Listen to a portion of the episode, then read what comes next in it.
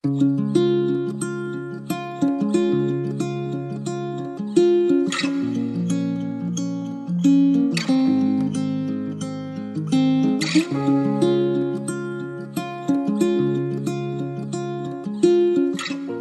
ωραία που βρέχει έξω.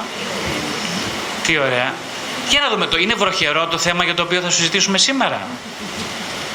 Είναι βροχερό ή είναι ηλιόλουστο; Είναι ρομαντικό ή είναι ρεαλιστ, πραγματικό; Είναι ένα θέμα που μας αφορά όλους, ερώτηση. Σε ποιο βαθμό αφορά τον καθένα από μας; Τι σημαίνει για τον καθένα αγάπη; Στην κλίμακα 1-100 πού βρισκόμαστε ο καθένας; Σε αυτή την κλίμακα. Αυτές είναι ερωτήσεις οι οποίες ε, μοιάζουν εύκολες ή λίγο αστείες. Είναι φοβερά σοβαρές όμως, ίσως, το, ίσως έχουμε την ευκαιρία να το διαπιστώσουμε στην πορεία.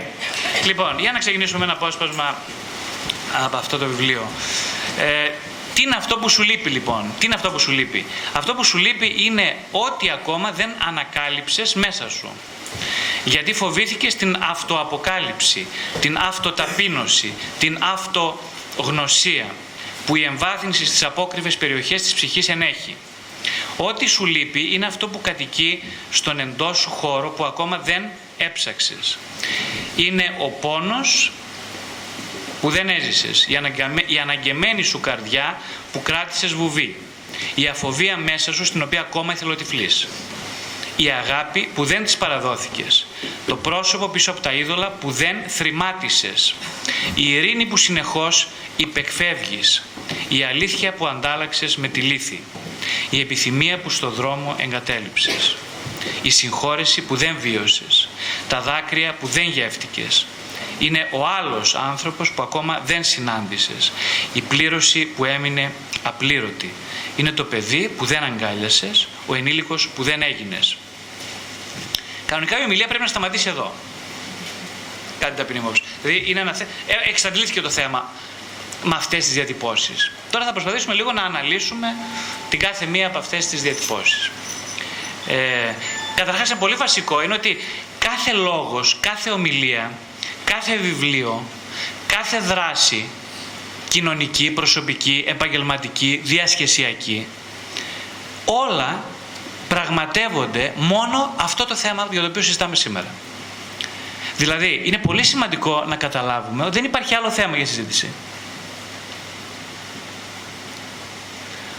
Όποιο θέμα και αν συζητάτε, σκέφτεστε, τοποθετήστε ή μένετε χωρίς σαφή τοποθέτηση, όλα είναι απλά μια αναδιατύπωση ενός ερωτήματος. Τι σημαίνει αγάπη; Για μένα. Προσέξτε, όχι τι σημαίνει αγάπη. Τι σημαίνει, η πρώτη ερώτηση είναι τι σημαίνει αγάπη για μένα, προσωπικά. Άρα δεν υπάρχει άλλο θέμα. Επίσης, μια διαπίστωση που καθώς έφτιαχνα το θέμα που έκανα είναι ότι το να αναλύσει κανείς τη φύση της αγάπης είναι να αποκαλύψει στην πραγματικότητα τη γενική της απουσία. Δηλαδή στην πραγματικότητα, σήμερα θα προσπαθούμε με τη βοήθειά σας να αποσαφηνίσουμε μια απουσία.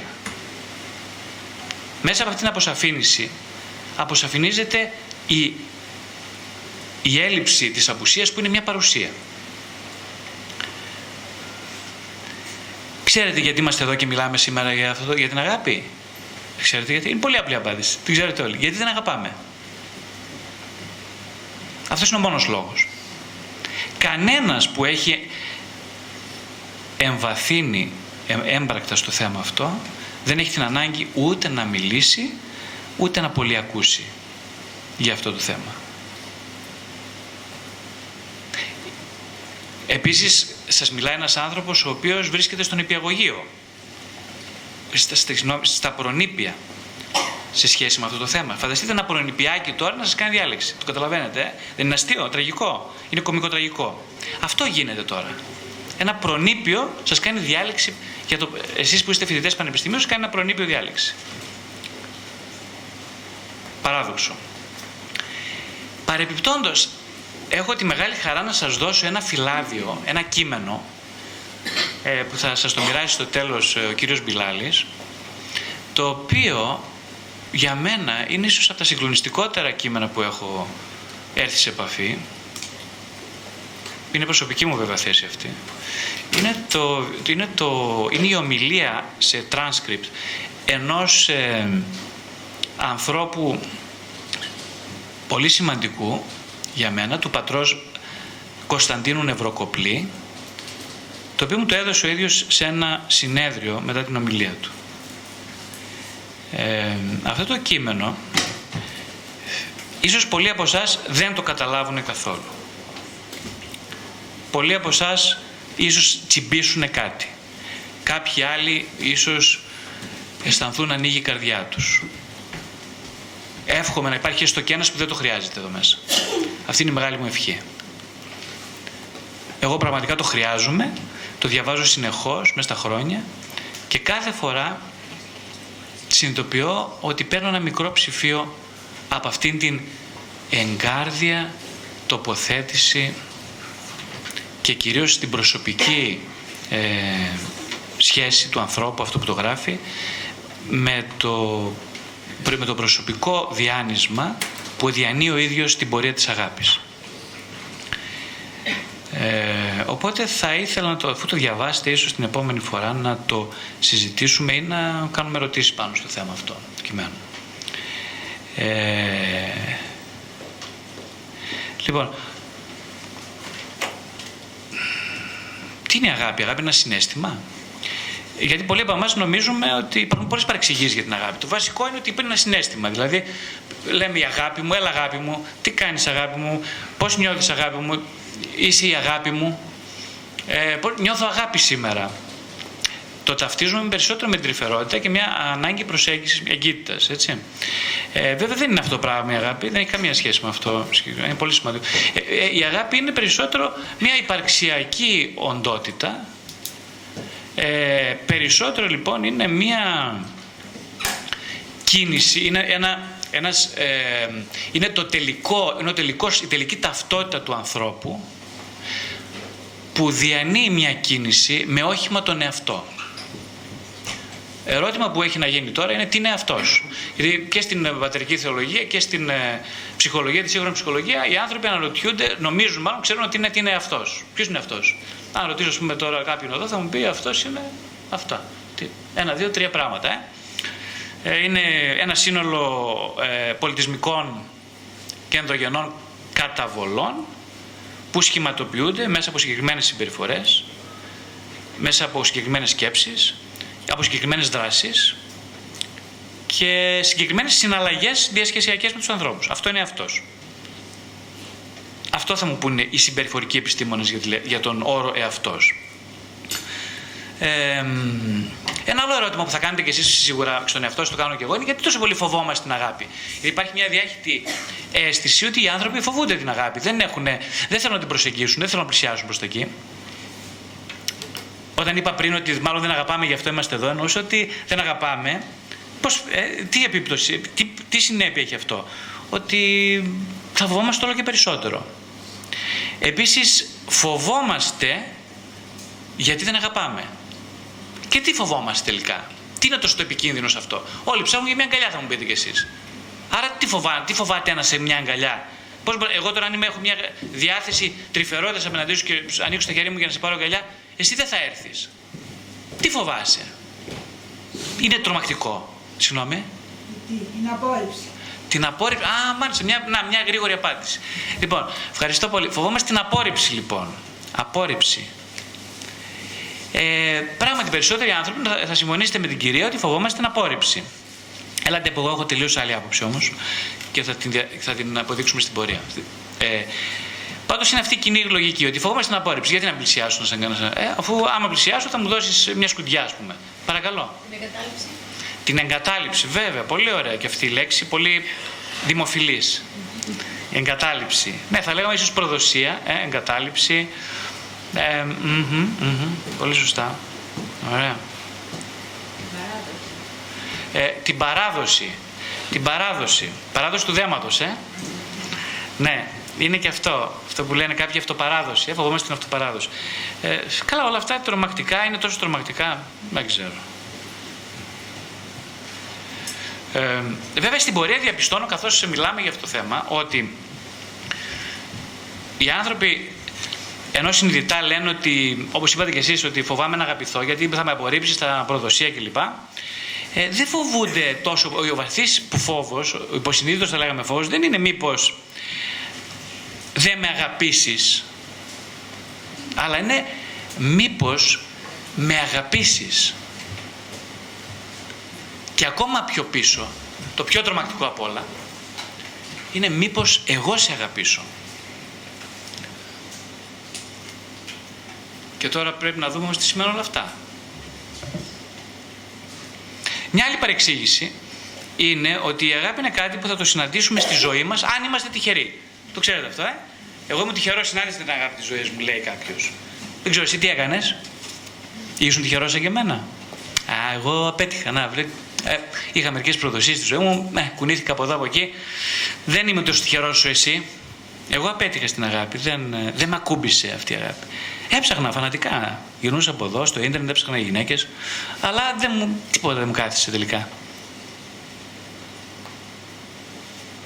Ε, δεν το ήθελες πολύ, βρε παιδί μου, γι' αυτό ας πούμε. Τι άμα το ήθελες, έτσι δεν είναι. Δηλαδή τελικά τι είναι, είναι ζήτημα θέλησης; Άμα θέλω δηλαδή το έχω, αν δεν θέλω δεν το έχω.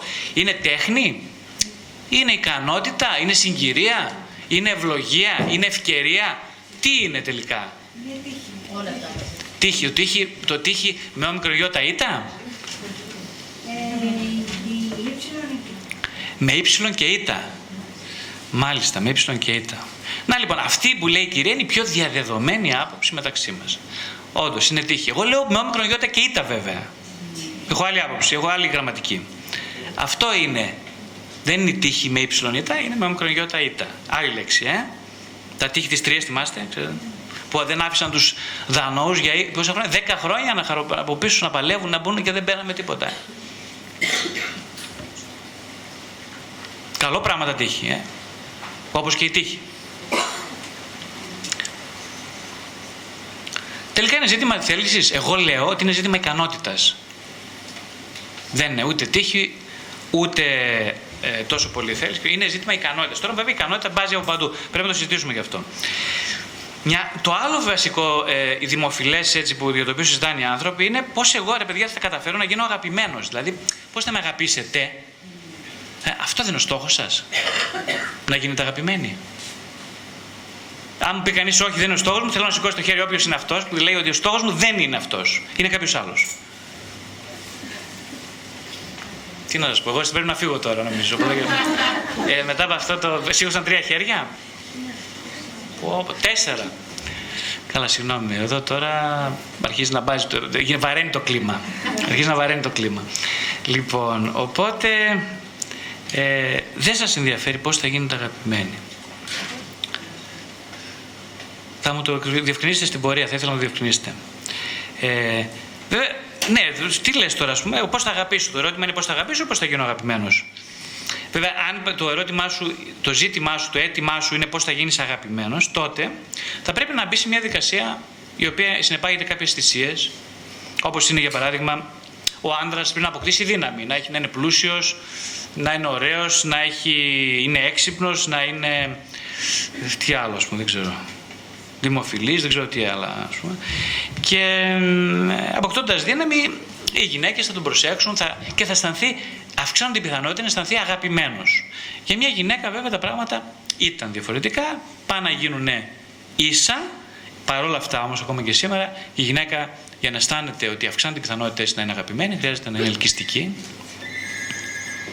κάνει ό,τι μπορεί για να γίνει πιο ελκυστική. Τα γεράματα για τη γυναίκα, το ξέρετε καλύτερα από μένα, είναι πιο δύσκολα από ότι για τον άντρα. Ότι ο άντρας έχει κάποιες άλλες ποιότητες οι οποίες δεν, ε, δεν αλλοιώνονται υποθετικά με το γύρας, ενώ αυτή η εξωτερική ομορφιά είναι κάτι που αλλοιώνεται. Οπότε η αγωνία της γυναίκας είναι ακόμα μεγαλύτερη από ό,τι λέει η εμπειρία μου. Ε, στο να διατηρηθεί αγαπημένη, αγαπητή. Αλλά κοιτάξτε τώρα ένα άλλο πρόβλημα. Όλα προβλήματα προκύπτουν. Ε, Κάποιος που είναι αγαπητός είναι υποχρεωτικά να είναι και αγαπημένος; Όχι. Όχι. Καλά. Το δούμε. Αγαπητός, αγαπημένος. Γιατί όλοι πασχίζουμε να γίνουμε, όπως είπαμε, αγαπητοί. Αλλά πασχίζουμε να γίνουμε αγαπημένοι. Και ποια διαφορά; Αξιαγάπη τους είπαμε, είναι συνήθως αυτός που συνδυάζει τη δημοτικότητα με την ερωτική έλξη. Αυτός είναι ο αξιαγάπητος. Είναι μια άλλη παρεξήγηση στο θέμα, τώρα μιλάμε για παρεξηγήσεις, ε, γιατί είναι... Θα ξεκινήσουμε από εκεί. Είπαμε, μιλάμε για μια απουσία σήμερα. Άρα ορίζουμε την απουσία. Είναι το να βρω το σωστό αντικείμενο. Άρα μιλάμε έτσι για μια χρηστικότητα των ανθρώπων όταν μιλάμε για αγάπη. Να βρω το σωστό αντικείμενο. Τι σημαίνει αυτό; Ξέρετε όλοι, το ξέρουμε ότι ζούμε σε μια κοινωνία η οποία ε, έχει σκοπό να αναπαράγει υποκείμενα με λιγότερο υποκειμενικότητα, δηλαδή υποκείμενα τα οποία ουσιαστικά θέλουν να σκέφτονται όπως σκέφτονται όλοι, μαζικά, ε, να μην είναι αδιαφοροποίητα πρόσω άτομα, τα οποία υπακούν μια κοινή γραμμή μέσα από το facebook, μέσα από τα, τη τηλεόραση, από τα μέσα μαζικής ε, επικοινωνίας. Ε, χρειάζεται ανθρώπους που έχουν συγκεκριμένα χαρακτηριστικά, τα οποία εύκολα υποβάλλονται σε πλήση εγκεφάλου. Ε, υπάρχει μια κοινή γραμμή λοιπόν πλεύσης σε όλη αυτή την πορεία, η οποία είναι ότι είναι η επιτυχία. Πρέπει να νιώθει κανείς επιτυχημένος. Αυτό είναι το τέλειο, ο τέλειος σκοπός της ζωής. Από τη στιγμή που επιτευχθεί αυτό, είναι ανεξάρτητα από τα μέσα που θα χρησιμοποιηθούν προς την κατάκτηση αυτή, τα πράγματα είναι ok. Δεν χρειάζεται να ψάχνουμε κάτι άλλο. Αν ψάχνουμε λοιπόν για επιτυχία, τότε καλό θα είναι να κάνουμε να μάθουμε να αυξήσουμε τα προσόντα μας, να γίνουμε όλο και πιο ε, εξαγοράσιμοι, καλά εξαγοράσιμοι, δηλαδή να γίνουμε αντικείμενα αξίας για να αγοραστούμε σε υψηλή τιμή. Ε, χάνεται η έννοια του υποκειμένου όσο μιλάμε όμως έτσι. Υποκείμενο είναι αυτό που έχει μια δυνατότητα να, παίρνει, να κάνει επιλογές στη ζωή του. Δηλαδή να χαράζει δρόμους αυτόβουλα. Αυτό που λέμε η ιδιωτική βούληση. Δεν υπάρχει αυτό το πράγμα. Η κοινωνία μας θέλει να δημιουργήσει ανθρώπους οι οποίοι έχουν την εντύπωση ότι μπορούν να διαμαρτυρηθούν, ότι μπορούν να χαράξουν, μια, έχουν μια προσωπική άποψη, ενώ την ίδια στιγμή δεν έχουν καμία προσωπική θέση. Αυτό είναι το ξεγέλασμα, η παγίδα. Εσύ λοιπόν θα σε, θα σε φτιάξω εγώ έναν τέτοιον άνθρωπο ώστε να έχεις την εντύπωση ότι έχεις προσωπικότητα, ότι μπορείς να αντιδράσεις, ότι ε, μπορείς ε, να πεις όχι, ότι έχεις ένα δικό σου δρόμο. Αλλά ανεπαίσθητα θα γλιστράσει συνεχώς σε μια θέση από υποκείμενο σε αντικείμενο. Από υποκείμενο θέσης σε υποκείμενο υποκουλτούρας. Πρέπει λοιπόν να βρω το σωστό αντικείμενο. Η σωστή γυναίκα, ο σωστός άντρας είναι το σωστό αντικείμενο. Έτσι και το βρω. Θα κάνω ό,τι μπορώ για να το βρω, θα, φτιάξω τις προδιαγραφές μου και στο τέλος θα το πετύχω. Βλέπει, μιλάμε για επιτυχία, δεν μιλάμε για ανάπτυξη ψυχικής ικανότητας. Δεν χρειάζεται ψυχική ικανότητα, που μιλήσαμε για τύχη πριν. Άρα δεν είπε. Χρειάζεται μόνο να γίνω καλός, αρκετά καλός. Αν γίνω καλός, εντάξει, επιτυχημένος, θα μου ανοιχτεί ο δρόμος. Ο πολιτισμός μας λοιπόν βασίζεται σε μια ιδέα της ωφέλιμης αμοιβαίας ανταλλαγής. Επίσης, μια άλλη παρεξήγηση είναι ότι δεν χρειάζεται κάτι να μάθουμε για την αγάπη. Είτε την έχεις, δεν την έχεις τώρα. Βλέπετε, χρησιμοποιώ λέξεις έχω. Το έχω σχετίζεται με την αγάπη. Είπα, είπα μια σειρά που έχει πριν. Έχει ικανότητες, έχει προσόντα, έχει, έχει. Αυτά μου σχετίζονται με την αγάπη.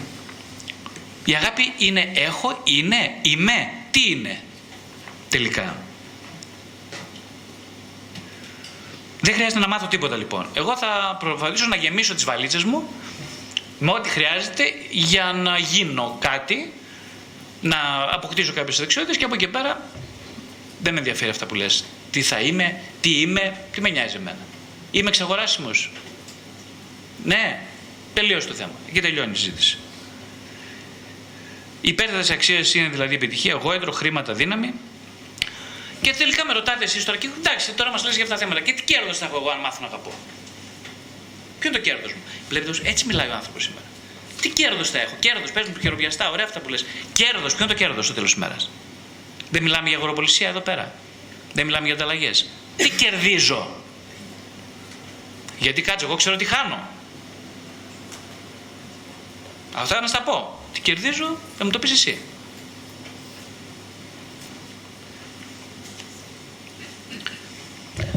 Αν είναι ικανότητα τελικά, όπως λέω, η αγάπη, τότε χρειάζεται εξάσκηση. Χρειάζεται πρώτα να μάθει κανείς τη θεωρία, ποια είναι η θεωρία, και μετά να κάνουμε πρακτική να δούμε πώς εφαρμόζεται η θεωρία. Ένα άλλο βασικό θέμα είναι πόσο ο καθένας από εμάς δίνει προτεραιότητα στην απόκτηση της αγάπης. Γιατί αν δεν είναι κάτι πολύ σημαντικό για μένα, δεν, θα κατα... δεν έχω ούτε θα καταβάλω κόπο, ούτε χρειάζεται να μάθω κάτι, ούτε, ούτε, ούτε. Είναι σημαντικό για σένα, είναι ερώτηση.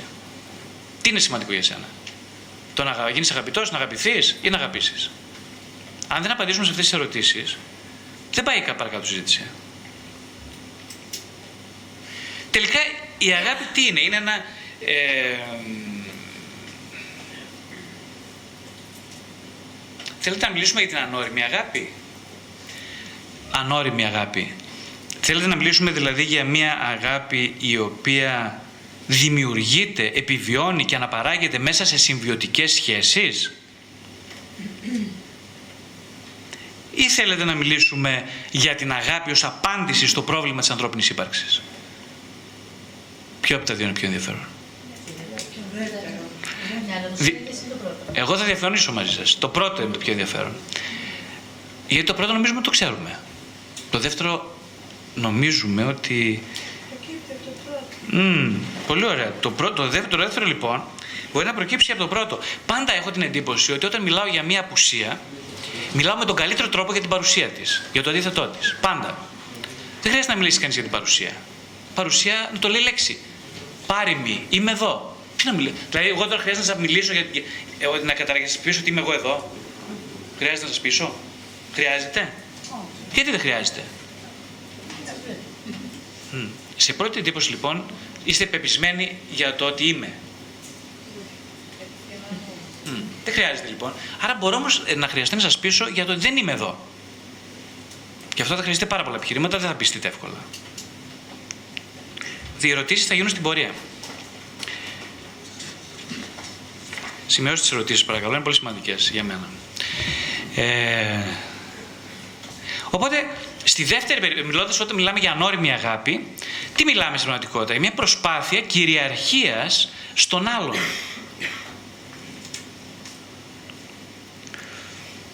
Εδώ βάζουμε μια ανωτηλία για να πούμε κάτι. Υπάρχει μια ιστορικότητα, υπάρχει ένα ιστορικό της αγάπης, μια ιστορία ξέρετε. Ε, Έχω γράψει ένα κεφάλαιο πάνω στο, στο ψυχολογικό ταξίδι για αυτό το θέμα. Απλά χρειάζεται να μιλήσουμε γιατί είναι το πιο σημαντικό ίσως. Το ερώτημα είναι ότι ξέρετε όλοι σας, όλοι μας, ότι είμαστε παιδιά απόγονοι γονιών τεμαχισμένων. Τι σημαίνει τεμαχισμένων; Είμαστε απόγονοι, ε, έχουμε ο πρώτος ρόλος με τον οποίο ταυτιστήκαμε στη ζωή μας είναι ο ρόλος του επίγονου, ενός ανθρώπου δηλαδή ο οποίος είναι προϊόν μίας σχέσης. Ε, μια σχέση μεταξύ δύο ανθρώπων. Δύο ανθρώπων οι, οποία, οι οποίοι όμως ε, δεν ήταν ολόκληροι, ήταν κομματιασμένοι, ατεμαχισμένοι. Ε, αυτοί λοιπόν οι δύο άνθρωποι συνήρθαν σε ερωτική ένωση Δηλαδή προσπάθησαν να αμβλύνουν την αίσθηση της τιμητότητάς τους για... και μέσα αυτήν την προσπάθεια έκαναν εμένα. Ε, αλλά ξέρετε το γεγονός ότι αυτοί οι άνθρωποι ήταν κομματιασμένοι, είχε επιπτώσεις πάνω μου. Ε, συνήθως λοιπόν το, το ότι κάποιος είναι κομματιασμένος έχει να κάνει με το παρελθόν του. Έχει να κάνει με τους με τους παππούδες του, που και εκείνοι ήταν κομματιασμένοι άνθρωποι. Ε, ένας κομματιασμένος το πρώτο πράγμα που θέλει να κάνει είναι να, να, να ξεχάσει την αίσθηση ότι είναι κομματιασμένος. Δηλαδή να έχει την ψευδέστηση ότι μπορεί να υπάρξει σε ένα σχήμα που θα τον βοηθήσει να αισθανθεί ενοποιημένος. Αυτό το, η πρώτη αντίδραση που γίνεται ε, από ψυχική άποψη είναι να δημιουργήσει μια συμβιωτική σχέση. Βέβαια, παρένθεση πάλι, η συμβιωτική σχέση ανάμεσα στο βρέφος και στη μητέρα ε, που δημιουργεί τον πρωτογενή ναρκισισμό. Έχουμε μιλήσει παρένθεση σε, προηγούμενο, σε πέρσι νομίζω για αυτό το θέμα. Ε, είναι μια πάρα πολύ υγιής, εντός φυσιολογική κατάσταση, όταν γεννιέται ένα παιδί, έτσι, το, το, η μητέρα ε, προβάλλει την αρκισιστική της ανάγκη πάνω στο καινούριο πλάσμα και το αγκαλιάζει γιατί μέσα από αυτό αναγεννιέται. Το ίδιο ακριβώς όμως συμβαίνει και στο παιδί. Το παιδί λοιπόν ε, έχει ανάγκη ακριβώς για να αισθανθεί την αίσθηση ταυτότητας, για να διαμορφώσει λοιπόν ένα εγώ, δηλαδή μια προσωπικότητα, ταυτίζεται με τη μητέρα. Ε, βλέποντας τα μάτια τη μητέρα, αποκτά μια αίσθηση ταυτότητας, είναι η ίδια η αίσθηση ταυτότητας που έχει η μητέρα για τον εαυτό της. Αυτό είναι πάρα πολύ κομβικό σημείο. Δεν μπορώ να δώσω σε κάποιον άλλον κάτι που δεν έχω, κυρίως κάτι που δεν είμαι. Δίνω πάντα μόνο κάτι που είμαι. Τίποτα λιγότερο, τίποτα περισσότερο. Βέβαια, παρένθεση ακόμα, δίνω κάτι που είμαι μέσα σε μια διανυσματική κίνηση μέσα στο χρόνο, καθώς κινούμε συνεχώς σαν όχημα πάνω σε ένα συνεχές. Δηλαδή, τώρα αυτή τη στιγμή εγώ είμαι εδώ και είμαι έτσι. Σε 10 δευτερόλεπτα είμαι κάποιος άλλος. Το ίδιο σημαίνει και με τη μητέρα, ε; με αυτό το πρωτογενές αντικείμενο ταύτισης. Συνεχώς μετακινείται. Δεν υπάρχει κάτι σταθερό σε αυτή την κίνηση, μες στον χρόνο. Ε, το παιδί μου έχει ανάγκη να ταυτιστεί με κάτι σταθερό. δεν υπάρχει γι' αυτό η αίσθηση της αστάθειας, της ανασφάλειας. Δεν, δεν, δεν υφίσταται. Θα πρέπει εγώ να νιώσω αυτή τη στιγμή ασφαλής. Αυτό είναι το αίτημα. Δεν υπάρχει τίποτα άλλο. Δεν νιώθω ασφαλής όμως. Πρώτον, γιατί είσαι μια κίνηση μες στον χρόνο. Δεύτερον, γιατί είσαι ένα απόσπασμα μιας κίνησης. Είσαι ένα απόσπασμα μιας παρουσίας, λέει στη μητέρα. Άρα, τι να κάνω; Τι να κάνω; Θα ανταποκριθώ στη δική σου ανάγκη, που είναι η ανάγκη της συμβίωσης, να γίνουμε ένα. Ε, αν ήμουν βέβαια εγώ ως μητέρα ενοποιημένος άνθρωπος, δεν θα υπήρχε κανένα πρόβλημα. Για ποιο λόγο; Γιατί, ναι, στον πρώτο χρόνο θα ήμασταν ένα. Όπως οφείλω να είμαι απέναντί σου. Από εκεί και πέρα όμως θα αρχίζομαστε να χαιρετιόμασταν με κάποιο τρόπο. Να σου έλεγα δηλαδή ότι τι ωραία που μεγαλώνεις. Πάρα πολύ ωραία. Χαίρομαι που σε βλέπω να μεγαλώνεις. Και εγώ μαζί σου. Παράλληλα. Δεν γίνεται αυτό σχεδόν ποτέ. Έχετε παρατηρήσει ότι οι γυναίκες έχουν πάρα πολύ ανάγκη να μην μεγαλώσουν τα παιδιά τους. Δεν ξέρω αν το έχετε παρατηρήσει. Δεν θέλουν να μεγαλώσουν. Ε, δηλαδή περισσότερο λιγουρεύονται τα μωρά οι μητέρες δεν λιγουρεύονται κανένα παλικάρι 18 χρόνια, εκτός είναι μια άλλη περίπτωση. Α, αλλά δεν λιγουρεύονται σίγουρα με αυτόν τον τρόπο ένα, ένα παιδί 7, 8, 10 ετών. Δεν το λιγουρεύεται. Κανένας δεν το λιγουρεύεται. Γιατί άραγε; Απάντησα πριν. Λιγουρεύονται όμως ένα βρέφος, βρέφος, πιο λιγότερο από ενό έτου. Δεν τυχαίο. Έτσι, αυτό το, ε, εκείνη αυτή η ταύτιση, αυτή το, η απόλυτη, η μακαριότητα της απόλυτης συγχώνευσης, η αδιάσπαστη, από κάθε ψευδέστηση, αίσθηση τιμητότητας βιώνεται μόνο ανάμεσα σε αυτή την ένωση. Είναι η βαθύτατη ερωτική ένωση. Έτσι η μητέρα το αντιλαμβάνεται, έτσι ακριβώς το αντιλαμβάνεται και το βρέφος και προχωράει. Το πρόβλημα όμως είναι ότι το παιδί αυτό δημιουργεί μια αίσθηση αυτού, όπως είπα, από έναν άνθρωπο ο οποίος είναι, τα κίνητρά του είναι πάρα πολύ ασαφή, προβληματικά και κυρίως συμβιωτικά. Άρα επειδή τα κίνητρα επεμβαίνουν άμεσα στην κατάσταση του είμαι, δηλαδή όπως είμαι εγώ μαζί σου, τα κίνητρά μου επεμβαίνουν άμεσα δηλαδή, στη στιγμή που είμαι εγώ κάπως μαζί σας, αλλά τα κίνητρά μου, γιατί πώς είμαι εγώ τώρα εδώ μαζί σας, έχουν άμεσα σχέση με την εντύπωση που εσείς έχετε για μένα. Δεν είναι τι λέω, είναι το πώς είμαι τώρα μαζί σας. Αυτό αντιλαμβάνεστε εσείς. Αυτό το ίδιο πράγμα πιάνει και το παιδί με τη μητέρα του. Και σε οποιαδήποτε σοβαρή σχέση γίνεται το ίδιο. Ε, οπότε Είπαμε σαν αντίδραση αναπτύσσεται μια συνεξάρτηση η οποία διαιωνίζεται. Ε, και το πρόβλημα είναι στην πορεία ότι το παιδί, όταν έχοντας μια αίσθηση ενός ανεπαρκού εαυτού, ενός τμηματικού εαυτού, κομματιασμένου εαυτού, αν έχει γευτεί, προγευτεί κάτι ως αγάπη που δεν είναι αγάπη. Μόνο αγάπη δεν είναι, να σας το πω έτσι. Θα μου πεις είναι το φυσιολογικό αυτό. Έτσι θα μου απαντήσετε μάλλον. Και θα έχετε δίκιο. Τι σημαίνει φυσιολογικό; Ήθιστε.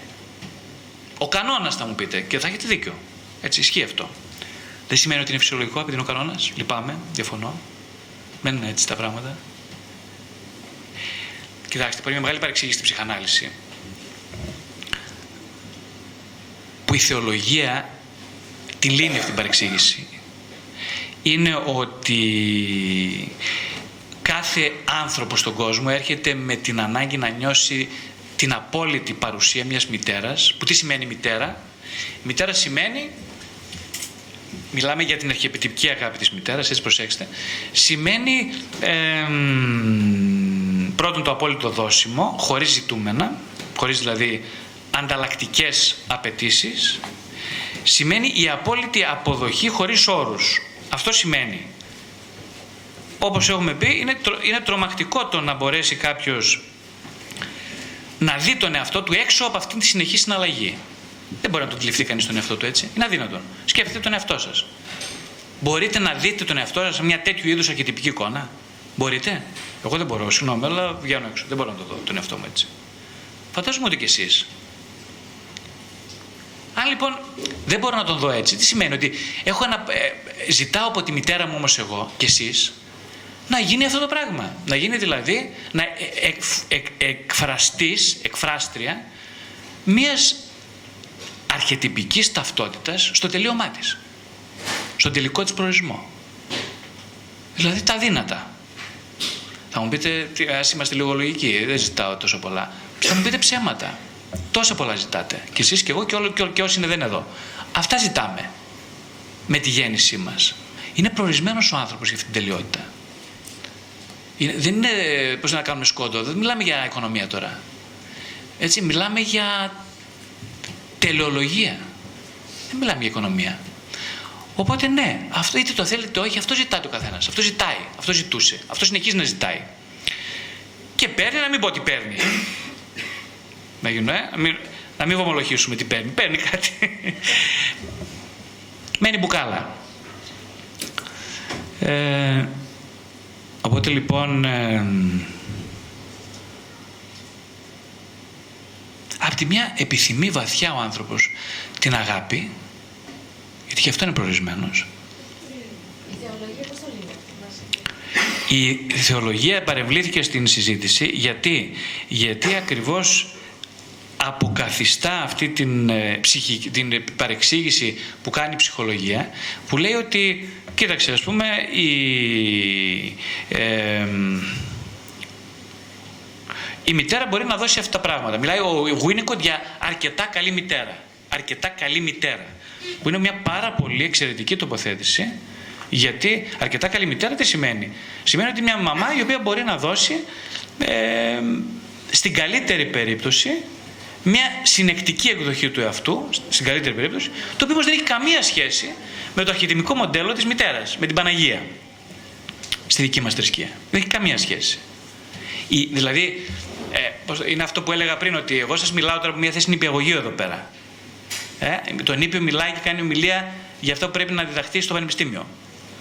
Ακριβώς αυτή η αντιστοιχία, δηλαδή η τεράστια απόσταση, χωρίζει την ψυχολογία την άποψη της, ε, τη βασική θέση της ψυχολογίας, της αμυγούς των αμυγών ψυχαναλυτικών θέσεων, ότι δηλαδή ε, μια αρκετά καλή μητέρα είναι ό,τι πιο πολύ μπορεί να δώσει και να πάρει ο άνθρωπος.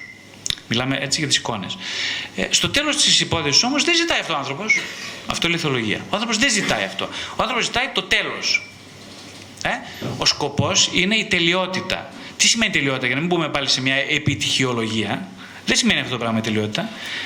Ε, τε, τελειότητα σημαίνει ζητάω την αγάπη. Το τέλος.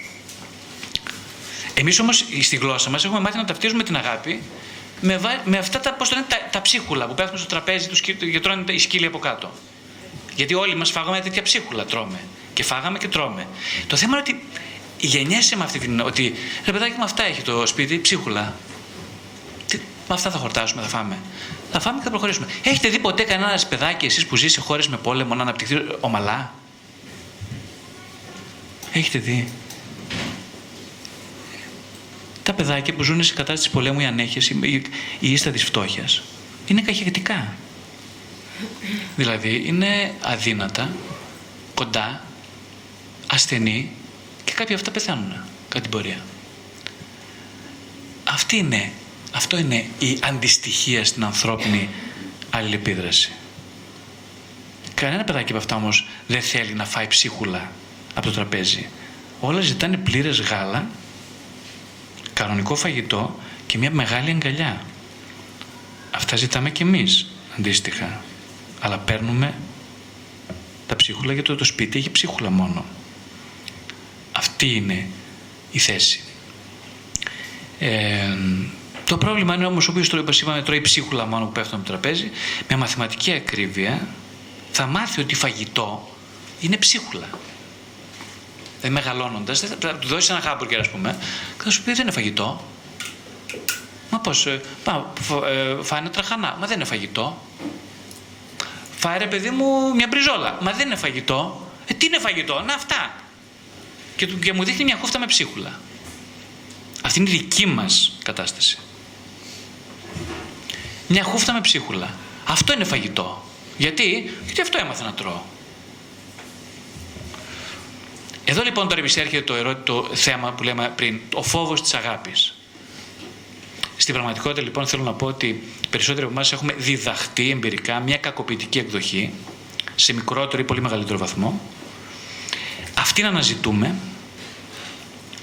ε, αυτήν έχουμε προτυπώσει και φυσικά, προσέξτε εδώ έρχεται το μεγάλο θέμα, φοβόμαστε κάτι που ξεφεύγει από αυτήν την προοπτική, από αυτό το μέγεθος, από αυτήν την ποιότητα. Μας τρομάζει όσο τίποτε άλλο στον κόσμο. Αυτός είναι ο φόβος της αγάπης. Στην πρώτη περίπτωση, αυτό που είπαμε μιας συμβιωτικής σχέσης, τι γίνεται, στην περίπτωση αυτή αναπτύσσεται ο πρωτογενής ναρκισισμός, δηλαδή σε μια ιδανική σχέση, αναπτύσσεται ο πρωτογενής ναρκισισμός, μεγαλώνει το παιδί, γίνεται ένα, δύο, τριών, τριών ετών, κάποια στιγμή ε, φεύγει από την αγκαλιά της μανούλας, πάει και στον μπαμπά, ο μπαμπάς το πρότυπο, το αρχιτυπικό πρότυπο του πατέρα δεν έχει καμία σχέση με αυτό. Ο πατέρας δεν δίνει αγάπη, πώ το είπαμε, ανεφόρον, δεν δίνει, όχι. Ο πατέρας δίνει με όρους αγάπη. Το αρχιτυπικό πρότυπο του πατέρα είναι ενός που δίνει με όρους, με όρια αγάπη, επιβραβεύει το καλός κείμενο και τι κάνει, ε, τιμωρεί ή καλύτερα βοηθάει το παιδί να δεχθεί τις φυσικές συνέπειες της παράληψης ή της αστοχίας. Αυτό είναι το αρχιτικό πρότυπο της πατρικής αγάπης. Χρειάζεται λοιπόν, μετακομίζοντας το παιδί από την ηλικία ενός, δύο, τριών, αρχίζει να φεύγει από αυτό το. αφού σε μια ιδανική κατάσταση, εφόσον έχει ενσωματώσει την έννοια του εαυτού, που τι θα σήμαινε ε, ιδανικά, ότι έχω μια μητέρα η οποία με αγαπάει απόλυτα γιατί είμαι, όχι γιατί έχω, γιατί έχω να της δώσω μια καραμέλα ή ένα φυλάκι της δίνω. Όχι. Μ' αγαπάει γιατί είμαι. Δίνω φυλάκια, δεν δίνω φυλάκια, εγώ είμαι. Μ' αγαπάει γι' αυτό, τέλος. Αυτό. Αυτή είναι, είπαμε, ιδανική εικόνα. Ε; Μιλάμε για τις ελλειπτικέ εικόνες. Λοιπόν, δίνω αυτό, ε, δεν δίνω τίποτα, δεν είμαι όμως. Τη λέω, κοιτάω στα μάτια, είμαι παρόν, τρώω το φαΐ μου. Όχι με την έννοια τρώω γιατί ξέρω ότι έχω ανάγκη. Αυτό όχι να κάνω ε, για να μου δώσεις κάτι. Έχω ανάγκη τη μητέρα μου. Υπάρχω, γι' αυτό επειδή, λοιπόν, επειδή υπάρχω και μόνο γι' αυτό, η μητέρα με δέχεται απόλυτα. Τώρα μπορώ να φύγω λοιπόν, να μετακομίσω σε μια άλλη φάση, στην οποία υπάρχει η πατρική ταυτότητα, ε, ε, συνεργάζομαι με τον πατέρα, ανακαλύπτω την πατρική αγάπη. Που τι σημαίνει πατρική αγάπη, Σημαίνει παιδί μου, όχι, ας το κάτω αυτό. Ξέρετε το, το ανέκδοτο που λέει μέχρι τα πέντε το όνομά μου νόμιζε ότι είναι ας το κάτω. Ξέρετε. Ε, ναι, μου λέει ο πατέρας λοιπόν, ας το σε παρακαλώ κάτω, πήγαινε το αυτό εκεί. Το πάω, δεν το πάω. Ωραία. Λοιπόν, ε, θα τιμωρία, θα καθίσει στο καρεκλάκι σου για ξέρω, τρία λεπτά. Ωραία. Αυτό. Αυτός είναι ο πατέρας. Ε, υπό όρου, ο πατέρας δεν αγαπάει ανεπιφύλακτα. Όχι. Θα μου πείτε τώρα, η μαμά είναι πιο καλή, δεν είναι, έτσι θα μου πείτε όλοι. Χειροκρότημα στη μαμά, πώς το λένε, κάτω ο παπάς. Δεν είναι έτσι τα πράγματα, όχι. Ε, η μητέρα λοιπόν έχει ένα πρόβλημα η αγάπη της μητέρας, ξέρετε, πολύ σοβαρό πρόβλημα.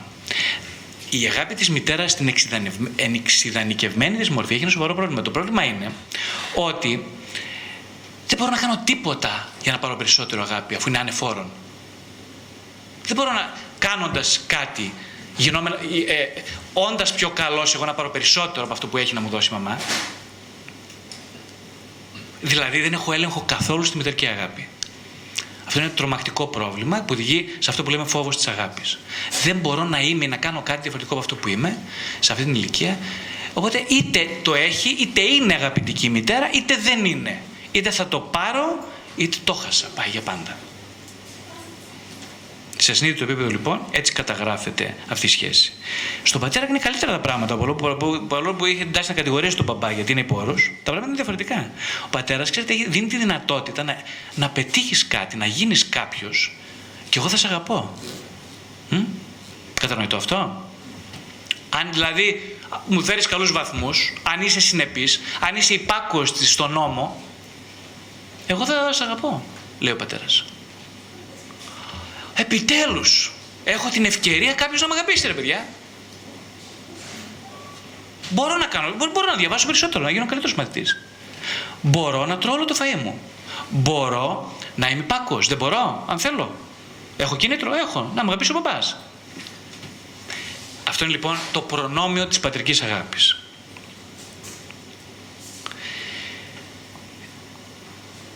Οπότε στην πρώτη περίπτωση αγάπης, ε, η ένωση με προϋπόθεση, η, ε, στη, στη συμβιωτική σχέση, στην προβληματική συμβιωτική σχέση, ε, είμαστε ένα. Τι σημαίνει είμαστε ένα, θυσιάζω την ακαιρεότητά μου, δεν είμαι ακεραίος, αφού είμαστε ένα. Ποιος είσαι εσύ, ποιο είναι, πού είναι το δικό μου μπούτι, πού είναι το δικό σου. Ε, πα- ε, τι, πω, τα χάσαμε. Αυτό είναι το κακό της συμβιωτικής σχέσης. Μια σχέση στην οποία δεν υπάρχει ακαιρεότητα, δεν υπάρχει ατομικότητα, δεν υπάρχει εξατομίκευση κατά Jung, δεν υπάρχουν τίποτα.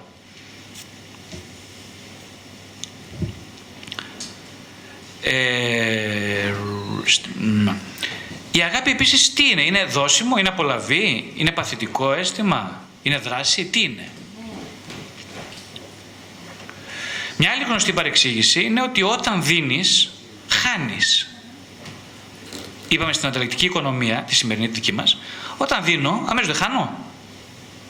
Σε πρώτη, επίπεδο, σε πρώτη ανάγνωση λοιπόν δεν πρέπει να δίνω. Γιατί αυτόματα το εγώ μου λέει ότι θα χάσω. Άρα κοιτάω να μαζεύω. Βλέπετε, μαζεύω, παίρνω πράγματα. Όταν παραχωρώ λοιπόν, εγώ στερούμε, δεν θέλει να στερείται κανείς, το εγώ δεν θέλει να στερείται ποτέ. Ε, Κανένας δεν μας είπε, πρέπει να το ανακαλύψουμε εμπειρικά, ότι το να δίνεις είναι η πιο ψηλή έκφραση δυναμισμού. Δηλαδή το να δίνεις σε γεμίζει χαρά και ζωτικότητα. Αυτό όμως είναι μια εμπειρία που να τη ζήσει κανείς. Αρχικά, έτσι, πώς τη δει. Δηλαδή όταν γελάει το παιδί στη μαμά, όταν ανταποκρίνεται και αργότερα στον μπαμπά κλπ. Ε, αισθάνεται πολύ ωραία. Μέχρι τα 8 και 10 χρόνια. Ε, τα παιδιά δεν θέλουν να το αγαπούν, ε, θέλουν, ψάχνουν για μια μητέρα, ή λιγότερο ή περισσότερο, δηλαδή θέλουν κάποιον να τους αγαπάει για αυτό που είναι. Όχι, δεν θέλω εγώ να επιτύχω τίποτα, λυπάμαι πολύ. Δεν το, ε, είναι λίγο, ε, μια παθητικότητα υπάρχει. Ε, ούτε ευχαριστώ, ούτε θα σου δώσω πίσω, τίποτα. Εγώ θα με αγαπάς γι' αυτό, μπορείς να κλπ. Ωραία. Μετά τα 8-10, 10-11 κλπ. Αρχίζει πλέον το παιδί να λέει ότι κάτσε παιδιά, εγώ δεν μου φτάνει με αυτό. Δηλαδή, δεν βρέχει νόημα η ζωή να μπω σε σχέση και με τους άλλους. Τι σημαίνει να μπω σε σχέση; Να αρχίζω να δίνω, να προσφέρω στους άλλους πράγματα. Δηλαδή να δω τον άλλον ως άλλον. Ποια είναι η διαφορά του πρωτογενούς ναρκισισμού με του δευτερογενούς; Ο πρωτογενής ναρκισμό είναι απόλυτα φυσική κατάσταση, το είπαμε πριν, και δηλώνει αυτό. Ότι είμαστε ένα με τη μητέρα, θα σε χορτάσω, θα με χορτάσεις, θα δω, θα, να- θα αποκτήσω μια ταυτότητα μέσα από τον, τη δική σου ταυτότητα, από το πώς βλέπεις εσύ τον εαυτό σου, και θα προχωρήσω με αυτές τις βάσεις. Μμ. Ναι, αλλά ο πρωτογενής αναγκισμό, γι' αυτό λέγεται και πρωτογενής, είναι και να τον, βα- να, τον, να τον παρατήσουμε, να τον εγκαταλείψουμε. Εδώ είναι η καλή εγκατάλειψη. Ναι, δεν είναι προδοσία αυτό. Η μητέρα σου, άστρο παρένθεση. Ω, τι λέει, με πρόδωσε ο άνθρωπος. Τι μεγάλωσες, με πρόδωσες. Γιατί εγώ σου είπα να μεγαλώσεις, σου δώσα το δικαίωμα. Με πρόδωσες.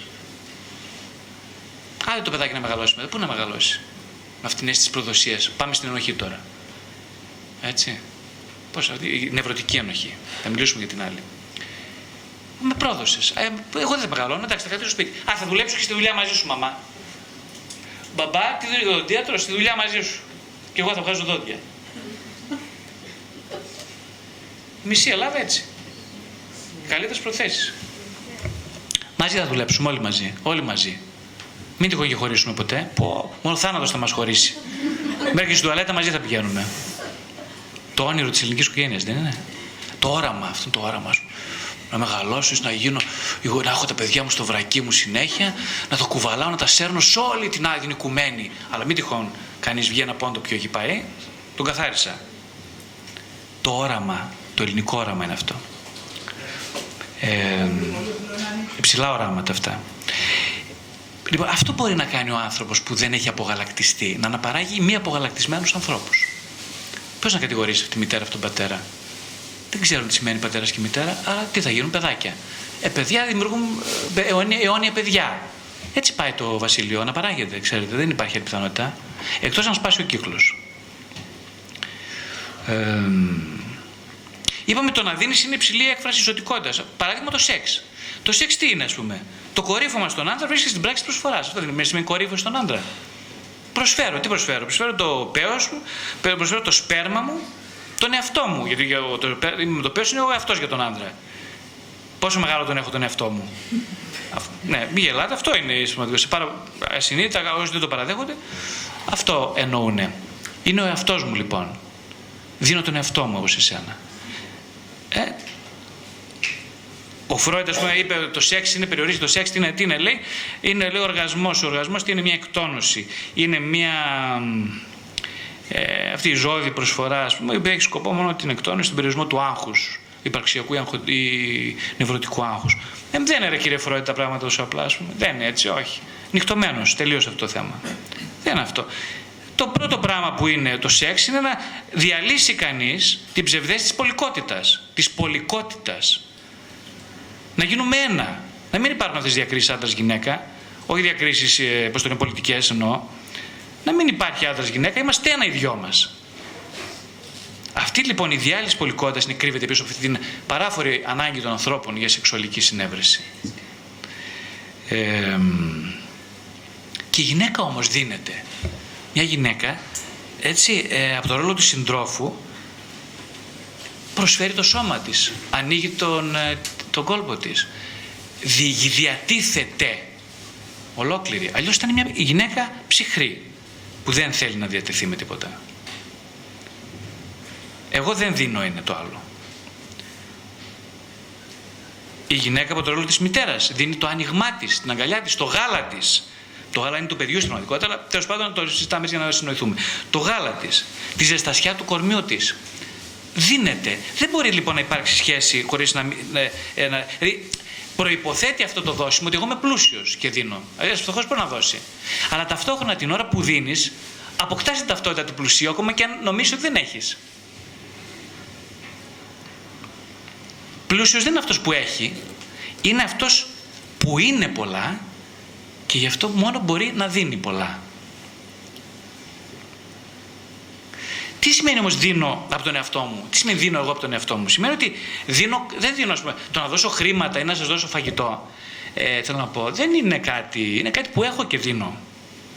Δεν είναι το θέμα να έχεις κάτι για να δώσεις, είναι να δώσεις αυτό το είναι. Το είναι τι σημαίνει. Να δώσεις το πιο ζωντανό πράγμα που έχει μέσα σου. Τι κουνιέται πιο ζωντανά μέσα σου; Τι πάλετε, τι, τι, ε, τι, τι δονεί την ψυχή σου; Δίνω τη χαρά μου, δίνω το ενδιαφέρον μου, την κατανόηση, τη γνώση, το χιούμορ, τη θλίψη μου, τα δίνω. Αυτό σημαίνει δίνομαι. Ε, και όταν δίνεις, τι, τι είναι το καλό του να δίνω; Υποχρέ... Στην παραβολή του Σαμαρίτη, δεν ξέρετε φαντάζομαι, του καλού Σαμαρίτη παραβολή, ε, εκεί λέει ο Κύριος να... Ο, λέει ότι στο τέλος της παραβολής το, ηθικό, το δίδαγμα είναι να... Δεν είναι ηθικό το δίδαγμα, η διδασκαλία του Κυρίου δεν είναι καθόλου ηθική, υπερβαίνει κατά πολύ την ηθική. Ε, λέει να, δεις το, να, να βλέπεις τον άλλον ως πλησίον και αυτό που βλέπεις ως πλησίον έτσι, να τον κρατάς πάντα στη μνήμη σου, να μην τον ξεχάσεις ποτέ τον πλησίον. Ποιος είναι ο πλησίον; Πλησίον είναι αυτός που δίνει, που δίνεται. Μου έχει δοθεί. Πώς το έχει αποδείξει αυτό; Σε μια στιγμή της ζωής μου που ήμουνα εκρεμής, ανασφαλής, ανέστιος, σε εκείνη την εποχή ήρθε και μου πιάσε το χέρι, με στήριξε, δεν με άφησε μόνο. Αυτός είναι ο πλησίον. Δεν με άφησε μόνο. Μέσωσε, μου έσωσε τη ζωή. Εγώ πρέπει, λέει ο Κύριος, να τον ευγνωμονώ για πάντα.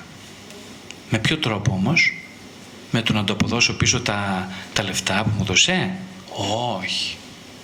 Όχι. Με το να την ταντεύω τη μάνα μου για 25 χρόνια; Όχι. Δεν είπε τέτοιο πράγμα. Με το να κάνω τα χατήρια στον μπαμπά μου για να μην το χαρακτηρίσω και να μην αισθάνομαι ένοχος; Όχι. Δεν είπε τέτοιο πράγμα ο Κύριος. Είπε ανταποδίδοντας στη ζωή την χαρά που την ευγνωμοσύνη που μου πρόσφερε ο πλησίον. Δεν είπε να κινηθώ ενοχικά. Εδώ είναι η διάκριση των, ε, των κριτηρίων. Όχι να κινηθώ ενοχικά, από ενοχή, από πληρότητα, από υπερχείλισμα ευγνωμοσύνης, να δοθώ σε αυτόν που μέσω στη ζωή.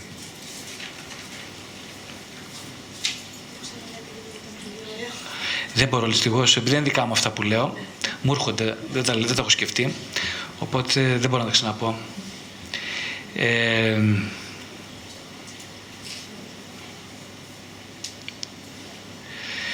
αυτό σημαίνει λοιπόν δίνω από το δίνω.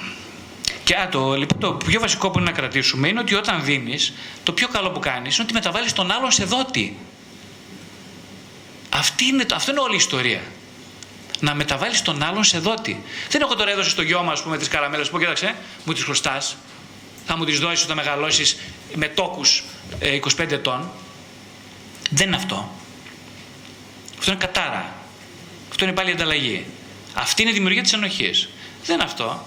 Είναι σου δίνω με την, προ... με την προϋπόθεση ότι εσύ θα το εκτιμήσεις όχι για να δώσεις εμένα πίσω για να γίνεις δότης προς τη ζωή, προς τους άλλους Ποιους άλλους, τα δικά σου παιδιά με το καλό. Τα δικά σου παιδιά. Να πλουσιεύσεις τα δικά σου παιδιά. Σημαίνει τίποτα. Στα δικά σου παιδιά. Αυτή θα πει εκπλήρωση. Αυτό είναι η εκπλήρωση τη αγάπης. Η αγάπη, ένα βασικό κριτήριο για να ξέρω να αγαπώ, είναι αυτό που προσφέρω δημιουργεί αγάπη. Δηλαδή, εγώ του δίνω, ας πούμε, του γιού μου, δεν ξέρω κι εγώ, και στο τέλος ο γιος μου γίνει ένα κακοποιητικό στοιχείο. Για ένας άνθρωπος που τσιγκούνεις, που δεν δίνει ούτε πυρετό στον αδερφό του. Έχω δώσει αγάπη. Εγώ νομίζετε; Έχω δώσει; Εγώ δεν, πιστεύω ότι δεν έχω δώσει αγάπη. Δεν έχω δώσει τίποτα. Απόδειξη ότι έχω προσφέρει μια ποιότητα είναι ότι αυτή η ποιότητα γίνεται συνεχώς ε, μοιρασμένη σε όλο τον κόσμο. Μοιράζεται, αναπαράγεται χωρίς καμία δική μου προσπάθεια θα παραδώσω, ο Καρλ Μάρξ είχε πει κάτι πολύ ωραίο, έγραψε σε ένα από τα βιβλία του, τα πρώτα βιβλία του, μετά χάλασε. Λέει λοιπόν, αν αγαπάς χωρίς να προκαλείς αγάπη, αν δηλαδή η αγάπη δεν φέρνει και στον άλλον την αγάπη, αν καθώς εκφράζεσαι μέσα στη ζωή σου σαν άνθρωπος που αγαπά, δεν γίνεσαι ταυτόχρονα και αγαπημένος, τότε η αγάπη σου είναι ανίκανη, είναι δυστυχία. Θα πείτε ότι λέει πράγμα το Μάρξ και όμως δεν το έγραψε ο Μάρξ. Δεν είναι πάρα πολύ ωραίο αυτό; Είναι, αυτό είναι το κριτήριο το βασικό. Επίσης, ένα άλλο κριτήριο αντίστροφο είναι πώς θα καταλάβεις ότι. Γιατί φοβάσαι να δώσεις αγάπη, Γιατί ακριβώς έχεις την αίσθηση ότι δεν έχεις τίποτα. Ότι είσαι ανασφαλής και τιμόροπο. Ένας τιμόροπο τι να δώσει; Η αγάπη προϋποθέτει να έχεις δημιουργική αντίληψη της ζωής, να έχεις ξεπεράσει την εξάρτηση, αυτό που λέμε συμβιωτική σχέση, την αρκισιστική παντοδυναμία, που την έχουν τα παιδιά ένα με δύο ετών, την οποία παρεπιπτόντος την έχουν οι περισσότεροι ενήλικες στο δυτικό κόσμο. Αυτό είναι, γι' αυτό μιλάμε εμείς σήμερα για αυτό το θέμα, γιατί όλοι πάσχουμε σε κάποιο βαθμό από αυτό, από την αρκισιστική παντοδυναμία η οποία έχει μια, ένα φοβερό πρόβλημα τη είναι ότι από τη μία έχεις την αίσθηση ότι είσαι πάντα παιδί και άλλοι, οι άλλοι πρέπει να σου δίνουν συνέχεια αυτό που δεν έχεις. Και από την άλλη αισθάνεσαι μονίμω σε έλλειψη. Και όντα εγώ σε έλλειψη, πώς είναι δυνατόν να μου ζητάς εσύ τώρα να μιλάς εσύ για αγαπητική προσφορά; Δηλαδή, άκουσον, άκουσον. Και πράγματι έχει δίκιο αυτός που θα μου, θα μου μιλήσει με αυτόν τον τρόπο, γιατί δεν έχω δικαίωμα να ζητάω από κάποιον τε- που, έχει, που είναι στη- στον αρκιστικό στάδιο αυτό το πρωτογενές. Δεν έχω δικαίωμα να ζητήσω τίποτα από αυτόν. Θα μου πεις είσαι τρελός για δέσιμο. Πώς μου ζητάς, πώς τολμάς να μου μιλάς για αυτό το θέμα. Τα έχει δίκιο. Έχει λοιπόν προποθέτει να έχεις παρετηθεί από την επιθυμία να εκμεταλλεύεσαι τους άλλους. Άλλη επιθυμία για εκμετάλλευση είναι αυτή, μια, έτσι, πάλι μια ένδειξη της καθήλωσης σε αυτό το πρωτογενές ναρκισιστικό στάδιο. Την επιθυμία να αποθυσαυρίζεις αγαθά. Έτσι. Δεν είμαι τίποτα χωρίς να έχω. Αυτός λέει, αυτό που αποθυσαυρεί, αυτό, αυτό διακηρύσει. Έχει αποκτήσει σταθερή πίστη στις δικές του δυνάμεις. Ναι, ένα άλλο βασικό ε, έτσι είναι ότι έχω μια σαφή ταυτότητα του εαυτού. Δηλαδή, ένας άνθρωπος ε, ξέρετε, η μητέρα, ας πούμε, για παράδειγμα, δεν είναι κάνει, κάνει καλά και δίνει το γάλα της, τις αγκαλιέ της και όλα αυτά και είναι παρούσα. Γιατί μιλάμε όλοι για μια παρουσία. Η ψυχανάλυση μιλάει για την παρουσία της μητέρας. Το ερώτημα δεν είναι βέβαια να η μητέρα είναι παρούσα, είναι και αν είναι ευτυχισμένη. Είναι ευτυχισμένη. Δηλαδή, εντάξει, παρούσα είσαι, ας πούμε. Κάνω το, κάνω το θα ζοριστώ, θα σφιχτώ εκεί, θα καθίσω την καρέκλα, δεν κουνηθώ. Ναι, αλλά η καρέκλα σε αφορά αυτή που κάθεσαι. Είσαι ένας ευτυχής άνθρωπος. Ευτυχής τι σημαίνει, αν μπερδευτούμε λίγο. Ευτυχής σημαίνει πληρωμένος από αυτό που κάνεις, από μια θέση δοτικότητας. Σε πληρώνει αυτή η θέση, τρε κορίτσι μου, ας πούμε. Σε πληρώνει ή όχι; Γιατί αν δεν σε πληρώνει, θα, καρφιά θα έχει θέση αυτή. Και αν εσύ τώρα να πεις στον άλλον με ένα τέτοιο χαμόγελο που του καρφώνεις από πίσω, έτσι ότι είναι, αυτό είναι η ζωή. Αυτή είναι η ζωή. Είναι να είσαι καρφωμένη επειδή είσαι μητέρας στο ρόλο της μητέρας, σώνει και καλά και να προσφέρεις κάτι που σε κάνει δυστυχισμένη. Αυτό, αυ, αυτό είναι το μοντέλο που θα περάσεις. Έχεις, έχεις σκεφτεί τις συνέπειες των επιπτώσεων αυτού του μοντέλου, σε αυτό το πλάσμα; Αφού δεν σκέφτηκες για τον εαυτό σου, σκέφτηκε για αυτό το πλάσμα; Τέλος πάντων. Ε, βασικά λοιπόν στοιχεία τώρα, όσον αφορά τις, τα, τι, οι μορφές αγάπης έχουν κάποια βασικά στοιχεία. Το πρώτο, όπως είπαμε, είναι η φροντίδα. Φροντίδα τι σημαίνει; Ενεργητικό ενδιαφέρον για τη ζωή και την ανάπτυξη αυτού που αγαπάμε είναι ο μόχθο να αναστήσεις κάποιον άνθρωπο. Αυτό μιλήσαμε για τις μητέρες. Είναι η ευθύνη. Προσέξτε ευθύνη τώρα, γιατί άμα ακούσει τη λέξη ευθύνη, περισσότεροι από εμάς λέμε: Οπ, ευθύνη, οπ, κάτσε, κάτσε. Κάτσε λίγο να μαζευτώ. Όχ, όχ, δύσκολο το πράγμα, για να δούμε. Δεν είναι αυτό το πράγμα ευθύνη. Ευθύνη δεν είναι το καθήκον με την έννοια ότι ξέρεις κάτι, αν δεν το κάνεις, θα σου κόψει τον κόλλο, ας πούμε. Δεν είναι αυτό ευθύνη. Δεν έχει καμία σχέση με ευθύνη αυτό. Ευθύνη σημαίνει, όπως το λέει η λέξη responsiveness. Είναι η ικανότητα να ανταποκρίνομαι σε αιτήματα. Ποια είναι τα αιτήματα, οι ανάγκες του άλλου. Όπως είπαμε όμως, προηγείται μια κατάσταση ανάληψης ευθύνης του εαυτού. Ποια είναι η βασική ανάληψη ευθύνης του εαυτού, Να γίνω ευτυχής. Να είμαι ευτυχής άνθρωπος. Όχι να πετυχαίνοντας στόχους να είμαι ευτυχής, δηλαδή ναι, να, να πάρω το πτυχίο μου και μετά να γίνω ευτυχής. Ή να με αγαπήσει η μάνα μου που δεν με αγάπησε ποτέ και θα γίνω ευτυχής. Η Σόνια θα κάνω τον πατέρα μου να, να, να, να, να ενδείξει γενναιόδωρος μαζί μου για να γίνω ευτυχής. Δεν θα γίνει τίποτα από όλα αυτά. Μα ακόμα και αν γίνει, πάλι δυστυχής θα είσαι. Γιατί μιλάς συνεχώς από μια θέση έλλειψης. Άρα δεν πρόκειται να γίνεις ποτέ ευτυχής. Οπότε δεν υπάρχει περίπτωση να λάβεις την ευθύνη σου. Άρα δεν πρόκειται να λάβεις την ευθύνη κανενός άλλου. Λοιπόν, ο λόγος που δεν έκανα παιδιά είναι ακριβώς αυτός, για να είμαι ειλικρινής μαζί σας. Εγώ έχω παιδιά, αλλά μιλάμε. Ε, ο λόγος που δεν έκανα εγώ παιδιά είναι γιατί δεν είμαι υπεύθυνος. Δεν, είμαι, δεν αναλαμβάνω την ευθύνη του εαυτού μου. Δεν θέλω να αναλάβω μια τέτοια ευθύνη. Όχι των παιδιών μου, όχι των παιδιών. Την ευθύνη του παιδικού μου κομματιού δεν θέλω να αναλάβω. Είναι πάρα πολύ επώδυνη η διαδικασία ευθύνη του παιδικού κομματιού. Ειδικά ενός τραυματισμένου από πρώιμες συμβιωτικές σχέσεις. Σεβασμός, ένα άλλο στοιχείο της αγάπης. Η ικανότητα να βλέπεις έναν άτομο όπως είναι. Άλλο σοβαρό πρόβλημα. Οι άνθρωποι δεν βλέπουμε ποτέ μέσα από την, καθυλ... από την αρκισιστική καθήλωσή μας, δεν βλέπουμε ποτέ τον άλλον όπως είναι. Ποτέ. Ξέρετε ποιο βλέπουμε; Βλέπουμε τις προβολές μας. Δηλαδή, βλέπουμε με μόνο κριτήριο, αν εντός εγωικών ο άλλος, που δεν υπάρχει κανένας άλλος για μας, υπάρχουν μόνο αντανακλάσεις του εαυτού, αυτό που λέμε τέλος πάντων η κυρία Τούλα απέναντι, ας πούμε, ε, με ικανοποιεί τις εσωτερικές μου ανάγκες. Αν δεν τις ικανοποιεί, δεν υπάρχει έξω. Αν τις ικανοποιεί, γίνεται άλλος στο βαθμό που με ικανοποιεί αυτές τις δικές μου ανάγκες. Οπότε στην πραγματικότητα δεν υπάρχουν άλλοι για ένα αρκιστικό άτομο. Οπότε είναι άκυρο το αίτημα να δίνεις να προσφέρεις αυτές οι ηθικές εντολές και λοιπά που λένε στα, πώς το λένε, η Εκκλησία και η... Άλλο μεγάλο πρόβλημα αυτό, πολύ σοβαρό θέμα. Εγώ συγγνώμη, αλλά δεν τα βρίσκω ανόητα όλα αυτά τα πράγματα. Είναι δυνατόν δηλαδή τώρα να μιλάμε για, για ηθικές επιταγές, να βγαίνω από τον άμβονα ή από οποιοδήποτε πλαίσιο επικοινωνίας μαζικής και να λέω στον άλλο να γίνεις δοτικός, να προσφέρεις αγάπη στους ανθρώπους να, ε, κλπ. Και σε ποιους απευθύνομαι; Έχω, έχω, ξέρω, έχω επίγνωση σε ποιους απευθύνομαι. Είναι σαν εγώ τώρα να βλέπω το γιο μου που είναι δύο χρονών, ας πούμε, του λέω, Ελά, ρε. Λοιπόν, έχεις υποχρέωση να μάθεις να οδηγάς και να με πας στη δουλειά μου με το αυτοκίνητο. Ακριβώς το ίδιο είναι. Σκεφτείτε να το πω αυτό στο γιο μου για να με βλέπετε εσείς που το λέω. Τι θα πείτε για μένα, τι θα πείτε; Δεν θα με κακοχαρακτηρίσετε τουλάχιστον. Θα έχετε άδικο; Θα είστε παράλογοι για να με κακοχαρακτηρίσετε; Αν με κακοχαρακτηρίσετε πάντως, εγώ θα σας δίνω όλο το δίκιο. Όλο το δίκιο με το μέρος σας.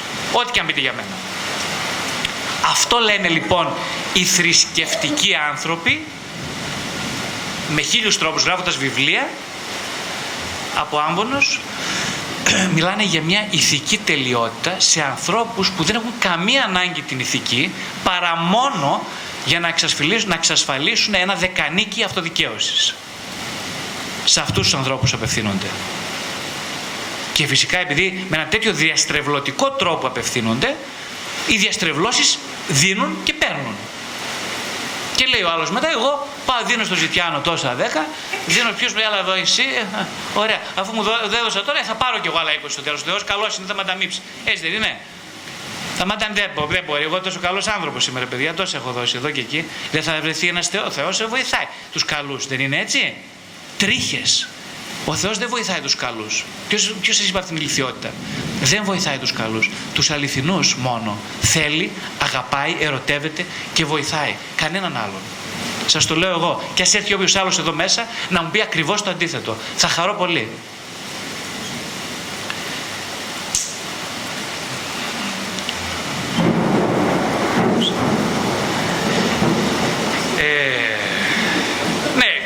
Φροντίδα να αναπτυχθεί ο άλλος όπως είναι. Συγγνώμη, κάποιος διαφωνεί. ναι, ναι, είναι αλήθεια αυτό. Ε, ναι, πράγματι, πράγματι, ναι. Η αλήθεια είναι κάποιος διαφωνεί μαζί μου, πάρα πολλοί διαφωνούν μαζί μου. Πάρα πολλοί θα οργίζονταν να, να ακούνε αυτά που λέω. Θα με θεωρούν τελείες, τελείες, τελείες, πολλές τελείες ε, από αυτή τη θέαση, από αυτή τη θέση έχουν δίκιο οι άνθρωποι. Έτσι. Ξέρετε το μεγαλύτερο πρόβλημα στην ε, αγάπη δεν είναι το μίσος. Ούτε ο θυμός, όλα αυτά είναι ξε... Υπάρχει μια άλλη παρεξήγηση παρένθεση, η οποία λέει ότι όσοι αγαπιούνται δεν πρέπει λέει, να πλακώνονται. Απαγορεύονται οι συγκρούσεις σε μια κατάσταση αγάπης. Τι λένε, παιδί μου; Πολλοί το σκεφτήκαν αυτό που το λένε αυτό, ας πούμε. Πάρα πολύ έτσι, εμβαθύναν πολύ σε αυτό και το είπανε. Δηλαδή, ζητάμε από εμάς να μην είμαστε φυσικοί άνθρωποι. Ε, είμαστε προβληματικοί, μεταπτωτικοί. Είναι αλήθεια. Τι είμαστε. Συνεχίζει να διαφωνεί. λοιπόν, αυτό δεν είμαστε. Μεταπτωτικοί άνθρωποι είμαστε. Λοιπόν, ναι, πώς θα συνεργαστούμε, αν είμαστε αυθεντικοί. Αυθεντικοί δεν σημαίνει να έχουμε ένα, μια δόση αλήθειας. Τώρα μιλάμε για ένα πολύ μεγάλο θέμα, ξέρετε. Ε, το πρόβλημα λοιπόν με εμάς όλους δεν είναι ότι ο λόγος που δεν αγαπάμε είμαστε, είναι γιατί αγαπήσαμε περισσότερο τη συνήθεια από την αλήθεια. Αυτό είναι το μόνο βασικό μας πρόβλημα. Η συνήθεια, η προσκόλληση στη συνήθειας. Και όταν λέω συνήθεια, εννοώ ότι έχουμε δει τον εαυτό μας σαν ένα νεκρό που τον κουβαλάμε από καθήκον από υποχρέωση. Είμαστε νεκροί. Θα μου πεις, όπως λέει και ο αγαπημένος μου πατέρας Κωνσταντίνος Νευροκοπλής, πώς είναι δυνατόν να ζήσουμε χωρίς νεκρούς; Πώς είναι δυνατόν να ζήσουμε χωρίς νεκρούς; Και εδώ είναι ανοίγει ένα τεράστιο κεφάλαιο τώρα.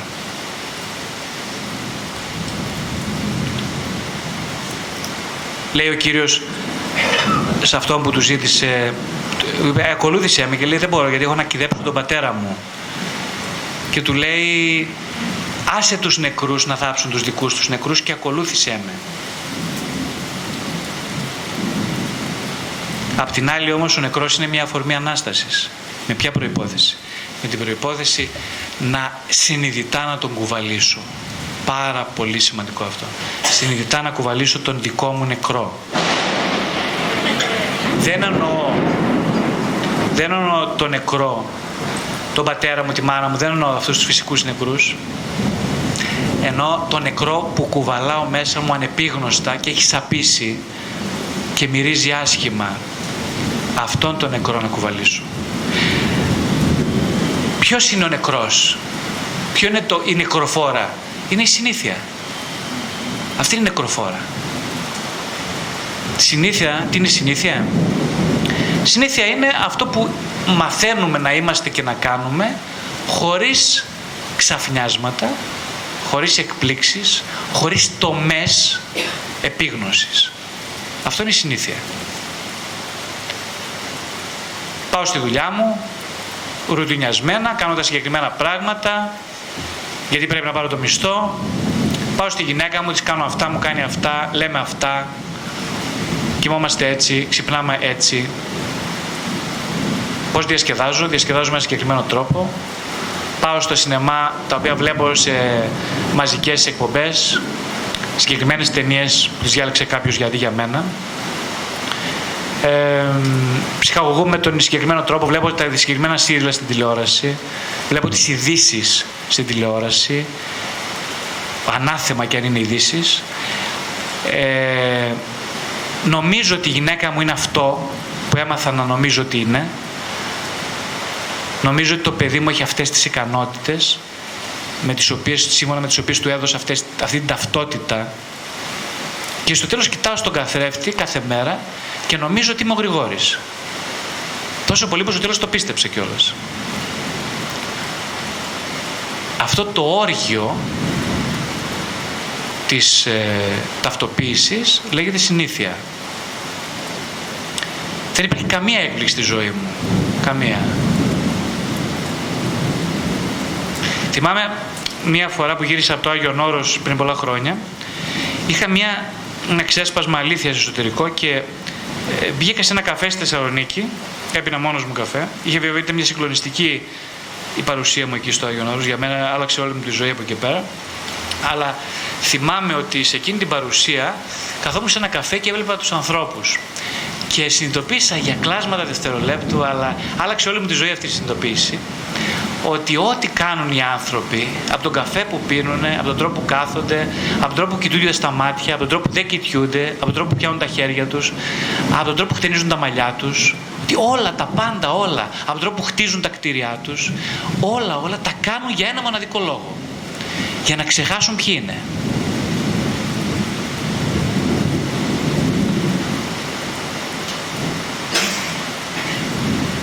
μετά από μια τέτοια συνειδητοποίηση δεν μπορείς πια να είσαι ο ίδιος. Δεν γίνεται. Θα πρέπει κάτι να αλλάζει ήδη η ζωή. Άρα η ζωή αλλάζει όταν γίνει μια βαθιά τομή στο χρόνο και συνειδητοποιήσει κανείς ότι ό,τι κάνει, το κάνει για να μην δει ποιος αληθινά είναι. Η αλήθεια που κατ' εμάς ταυτίζεται με πρόσωπο και είναι το πρόσωπο του Χριστού είναι πρόσωπο, δηλαδή είναι υπόσταση, δεν είναι η δική μου αλήθεια. Γιατί αν μιλήσω για τη δική μου αλήθεια, τότε αναρωτιέμαι ποιο είναι το αξιόπιστο πλαίσιο αναφοράς στον οποίο θα τη στηρίξω. Αν είναι ο εαυτός μου, λυπάμαι, αλλά είμαι τελείως αναξιόπιστος. Άρα, όταν μιλάω, η ταύτισή μου με την αλήθεια είναι η ταύτιση στο πρόσωπο του Χριστού, με την έννοια ότι όπως είπαμε είμαι, είμαι ο ίδιος μια, μια κίνηση, ένα διάνυσμα το οποίο μετακινείται συνεχώς με όχημα τον εαυτό προς την τελική του ταυτότητα που είναι η αγάπη. Αλλά το πρόβλημα είναι ότι για να κινηθώ απερίσκοπτα προς αυτή τη διανυσματική κίνηση χρειάζεται να είμαι συνεχώς σε επαφή με την αναλήθειά μου. Δεν ξέρω αν καταλαβαίνετε. Δηλαδή να είμαι συνεχώς σε επαφή και να πιάνω το χέρι του νεκρού μέσα μου. Του νεκρού. Θα μου πείτε πολύ λογικά ότι δεν θέλω να πιάνω καθόλου το χέρι ενός νεκρού που βρωμάει. Τα έχετε δίκιο, θα σας καταλάβω απόλυτα, γιατί εγώ το ίδιο κάνω. Όμως είναι απαραίτητη προϋπόθεση να πιάνω το χέρι του νεκρού κάθε μέρα. Να συνομιλώ μαζί του, να τον βλέπω. Βλέπετε στα κημητήρια των, μονα, των μοναχών τι, τι γίνεται, όσοι έχετε πάει. Δεν είναι τυχαίο. Ε, είναι πολύ βαθιά όλες αυτές οι κινήσεις συμβολικές. Όλα τα, οι νεκροκεφαλές των κεκοιμημένων μοναχών στέκονται λοιπόν απέναντι και με κοιτάνε με το όνομά τους στο μέτωπο χαραγμένο. Δεν είναι αυτοί οι άνθρωποι, δεν ζητάνε μια μακάβρια ζωή για να το κάνουν αυτό, ούτε είναι μαζοχιστές. Αυτοί οι άνθρωποι γνωρίζουν πολύ καλύτερα από όλους εμάς ότι η συμπόρευση με την αλήθεια προϋποθέτει την επίγνωση της αναλήθειας. Ο στόχος λοιπόν ενός ανθρώπου πνευματικού είναι λίγο να αμφισβητήσει την υπερπαρουσία του ψυχολογικού ανθρώπου μέσα του. Λίγο να τον πάρει λίγο παραπέρα και να αρχίζει λίγο να στοχεύει στο να συνεχώς να επεξεργάζεται την αναλήθεια.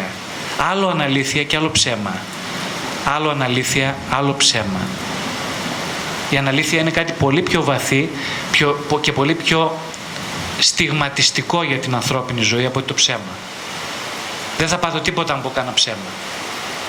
Να σας πω τώρα ψέματα εδώ και κάτι. Δεν παθαίνω τίποτα. Αλλά θα πάθω πάρα πολλά και παθαίνω κάθε μέρα όντας σε επαφή με την αναλήθειά μου. Μη όντα σε επαφή με αυτή την αλήθεια.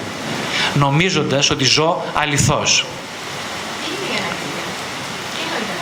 Αναλήθεια, όπως είπα και πριν, είναι το ότι ο χωρισμός μου από τις ανάγκες που με οδηγούν στη συνήθεια.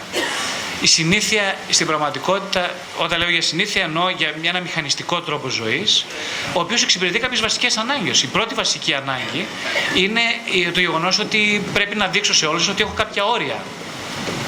Δεν είμαι ένα ορίωτο άνθρωπος. Ε, τι σημαίνει εγώ; Εγώ, με την έννοια του εαυτού, σημαίνει ότι είμαι ένας περιορισμένος άνθρωπος. Έχω όρια. Δηλαδή, αν πας να μου ζητήσεις 20 ε, φράγκα και εγώ έχω 2,5, θα πρέπει να σου πω, να σου δείξω με κάποιο τρόπο ότι δεν μπορείς να ζητάς πολλά από μένα. Αυτό σημαίνει ότι έχω όρια. Ε, Επίσης δεν μπορώ εγώ συνέχεια να είμαι σε επαφή με την, με την, ε, με, με, με, την αναλήθεια. Με ποια είναι δεν μπορώ, γιατί είναι φοβερά κουραστικό αυτό. Δεν υπάρχει κάτι πιο εξοδοτικό. Είναι εξοδοτικό. Ο ίδιος λόγος λοιπόν που είναι τόσο εξοδοτικό για μένα στο να είμαι σε επαφή με την επίγνωση ότι ζω από συνήθεια είναι ακριβώς ο ίδιος ο λόγος που με κάνει να φοβάμαι την αγάπη στο τέλος της. Δεν μπορεί κανείς να κινηθεί προς την κατεύθυνση της αγάπης χωρίς στοιχειώδη επαφή με την αλήθεια. Δηλαδή, χωρίς στοιχειώδη επαφή με την καθημερινή επένδυση στην αναλήθεια. Έτσι και να κλείσουμε για σήμερα, ε, το, ένα βασικό στοιχείο στη μορφή της αγάπης είναι η γνώση. Ποια γνώση όμως; Ε, όταν λέω για γνώση δεν εννοώ τη γνώση. Ε, πολλοί λένε ας πούμε ότι να είμαστε εδώ τώρα και μιλάμε για την ψυχολογία, ε, μιλάμε για ψυχολογικά θέματα και νομίζουμε ότι γνωρίζουμε, θα γνωρίζουμε την ψυχολογία μιλώντας ή ακούγοντας.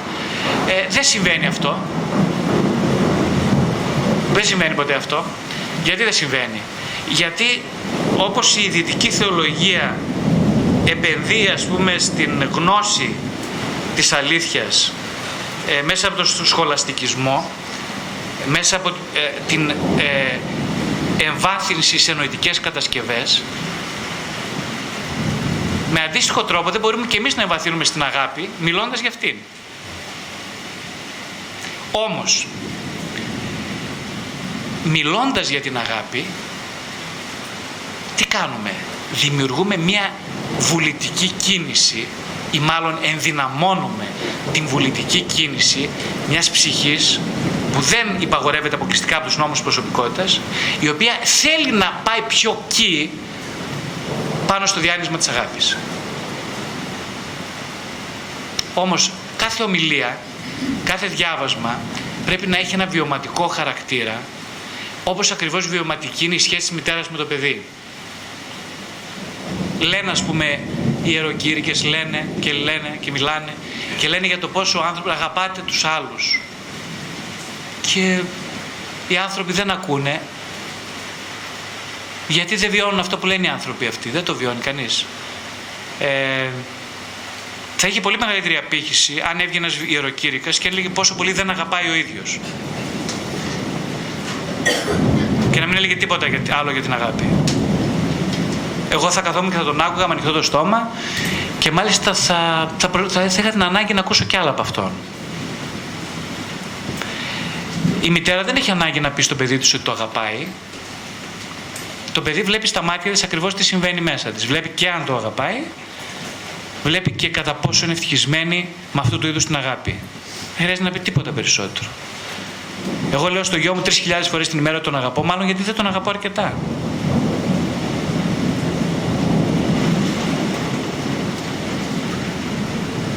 Ένας άνθρωπος που είναι πλημμυρισμένος από αυτή την υπαρξιακή κατάσταση, δεν χρειάζεται να πει κάτι. Στους γεροντάδες, στον γέροντα Παΐσιο, στον γέροντα Πορφύριο και σε άλλους, πηγαίναν άνθρωποι και τους έλεγε την πιο απλή κουβέντα, δηλαδή κάτι απίστευτο. Του λέει, Κύριε σου Χριστέ, λες Κύριε σου Χριστέ, λέει Σόν. Τίποτα, δεν το ξέρει και η κουτσή Μαρία αυτό. Και όλος άλλαζε η ζωή του ξαφνικά. Και πήγαινε και χτυπιόταν από το κατακλάματα. Γιατί του γινόταν αυτό, δεν του είπε τίποτα σπουδαίο. Τι του έλεγε όμως; Ε, του μετέφερε μέσα από το λόγο το σημείο πάνω στην κίνηση που έχει τοποθετηθεί αυτός απέναντι στην αγάπη. Όπως λέει και καταπληκτικά η Σιμών Βέιλ σε ένα από τα βιβλία της, όταν ο εραστής μιλάει στην ερωμένη του και της λέει πόσο την αγαπά, ο τρόπος με τον οποίο της λέει το σ' αγαπώ διακινεί όλο τον ασυνείδητο κόσμο της. Όχι το σ' αγαπώ, αλλά ο τρόπος που τους λέει το σ' αγαπώ. Ο τρόπος που την κοιτάει, ο τρόπος που της πιάνει ή δεν της πιάνει το χέρι, ο τρόπος που δεν την κοιτάει, όλα τις λένε περίτρανα αυτό το σ' αγαπώ. Δεν χρειάζεται αυτή να ακούσει το αγαπώ τόσο πολλές φορές. Πια. Αν θέλω λοιπόν να γνωρίσω τον άλλον, είναι ακριβώς γιατί θέλω να τον αγαπήσω. Θέλω να γνωρίσω τα παιδιά μου, θέλω να γνωρίσω τη γυναίκα μου, θέλω να γνωρίσω τους θεραπευόμενούς μου, στο βαθμό που θέλω να τους αγαπήσω. Γιατί, γιατί ξέρω πολύ καλά ότι στο βαθμό που θα επενδύσω σε αυτήν την κίνηση της αγάπης απέναντί τους, στον ίδιο βαθμό θα με γνωρίσω. Δηλαδή που σημαίνει θα με αγαπήσω. Στην πραγματικότητα θέλω να ξεπεράσω το ενδιαφέρον για τον εαυτό μου για να φτάσω στον πυρήνα του άλλου. Γιατί αυτή είναι η μόνη επιβεβαίωση ότι θα φτάσω κάποτε στο δικό μου πυρήνα. Με δύο λόγια, η, η τέλεια γνώση βρίσκεται στην πράξη της αγάπης μετέχω στο μυστήριο του ανθρώπου ακουμπώντας τον. Προχθές, πριν από λίγες μέρες, πέθανε, κοιμήθηκε μία καλή μου φίλη, 31 ετών. Ε, αν και αισθάνθηκα πολύ αμήχανος, είχα να τη δω αρκετά χρόνια, πήγα στο νοσοκομείο και ήξερα ότι με αναγνώρισε, αλλά δεν μου δεν μπορούσε πια να μιλήσει. Ε, το μόνο που αισθάνθηκα ικανός να της κάνω είναι να της πιάσω το χέρι, να της το χαϊδεύω για 10 περίπου λεπτά. Μετά από λίγο την πήγαν στην εντατική και το ίδιο βράδυ έφυγε.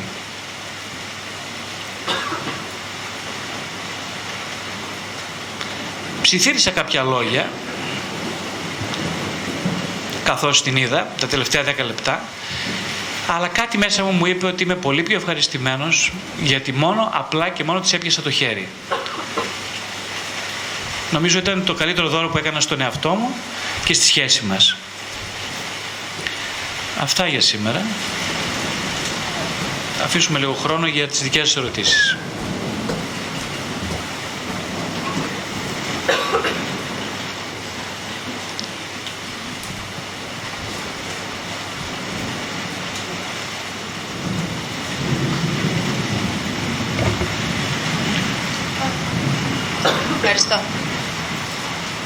Δηλαδή συμπεραίνουμε ότι με, τα τελευταία που είπαμε ότι ε, ο άνθρωπος που δεν ε, δίνεται ε, στον άνθρωπό του, δεν συζητάει, δεν, ε,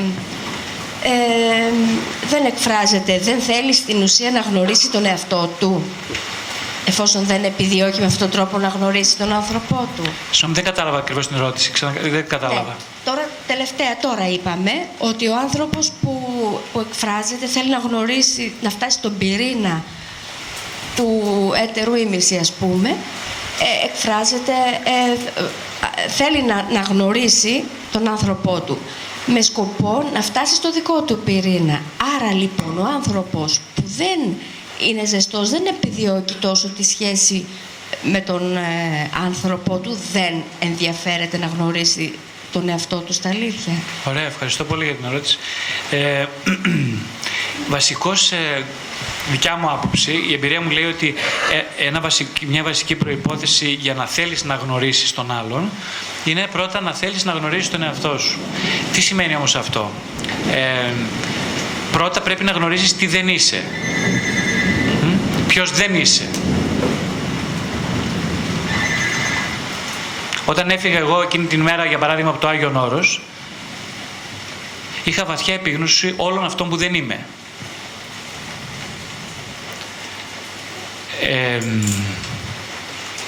το άλλο ήταν το πιο εύκολο κομμάτι.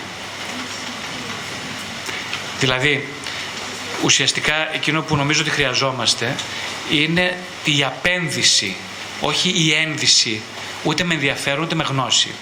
Η απένδυση της υπάρχουσας γνώσης. Γιατί είναι fake, είναι πλασματική. Δηλαδή μέσα μας κυριαρχεί ένα τεράστιο ποσό εμποδισμένης ενέργειας, εμποδισμένων προϋποθέσεων, από φορεμένες, ξενόφερτες, άσχετες, ξένες προϋποθέσεις που είναι δανεικές και φορούνται σαν ρούχα πάνω σε ένα γυμνό σώμα που ποτέ δεν αναγνωρίζεται ως γυμνό. Αυτό είναι το μόνο βασικό πρόβλημα. Στον παράδεισο ο Αδάμ και η Εύα ήταν γυμνοί. Δεν τρεπόντουσαν. Ο παράδεισος είναι μία κατάσταση στην οποία δεν υπάρχει ανάγκη για αγάπη. Γιατί δεν υπάρχει ανάγκη για αγάπη; Γιατί τα πάντα είναι ενωμένα μεταξύ τους. Η αγάπη είναι ένα μεταπτωτικό φαινόμενο. Η αγάπη προκύπτει ως αναγκαιότητα άμβλησης της μοναξιάς, του κατακαιρματισμού. Στον παράδεισο δεν υπήρχε ανάγκη για αγάπη. Βλέπεις ο Αδάμ και η Εύα μόλις, κάνουνε, μόλις παρακούνε την εντολή, τι γίνεται, βιώνουν τη γύμνια τους. Δηλαδή τι βιώνουνε, τον κατακαιρματισμό τους. Και ντρέπονται γι' αυτό. Αισθάνονται ένοχοι. Αυτό, αυτή είναι η, η βασική πηγή της οντολογικής ενοχής. Είμαι ένοχος γιατί; Γιατί έφυγα από την αγάπη. Έφυγα από την ενωτική κατάσταση. Και τώρα πρέπει να απολογηθώ γι' αυτό. Να γυρίσουμε λίγο στο αυτό που ρωτήσατε ότι το, το ενδιαφέρον για μένα είναι ποιες είναι οι προϋποθέσεις για να εντατικοποιηθεί ένα ενδιαφέρον αυτογνωστικό για τον άνθρωπο. Και όταν λέω αυτογνωστικό, δεν εννοώ τον περιορισμό της αυτογνωσίας ε, για ναρκισιστική κατανάλωση πρώιμου πρώτου σταδίου. Για να ελέγχω τον κόσμο, τον εαυτό μου και τους άλλους. Γιατί πάρα πολλοί άνθρωποι και όλος το δεύτερο μισό του 20ου αιώνα η ψυχολογία σε μεγάλο βαθμό, ειδικά η Αμερικάνικη ψυχολογία, αναλώθηκε στο να δημιουργήσει τις προϋποθέσεις για έναν έλεγχο των άλλων και του εαυτού. Πάλι υπό τον γνώμονα της επιδίωξης μιας επιτυχίας. Παύλα ευτυχίας. Δεν μιλάω για αυτού του τύπου την αυτογνωσία, μιλάω για την υπέρβασή της. Ε; Για το πέρασμα λοιπόν σε μια επιθυμία απένδυσης.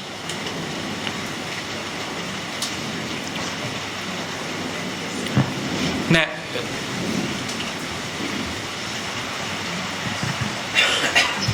Μία διευκρίνηση θα ήθελα, ναι. γιατί δεν κατάλαβα το εξής. Μου ακούστηκε.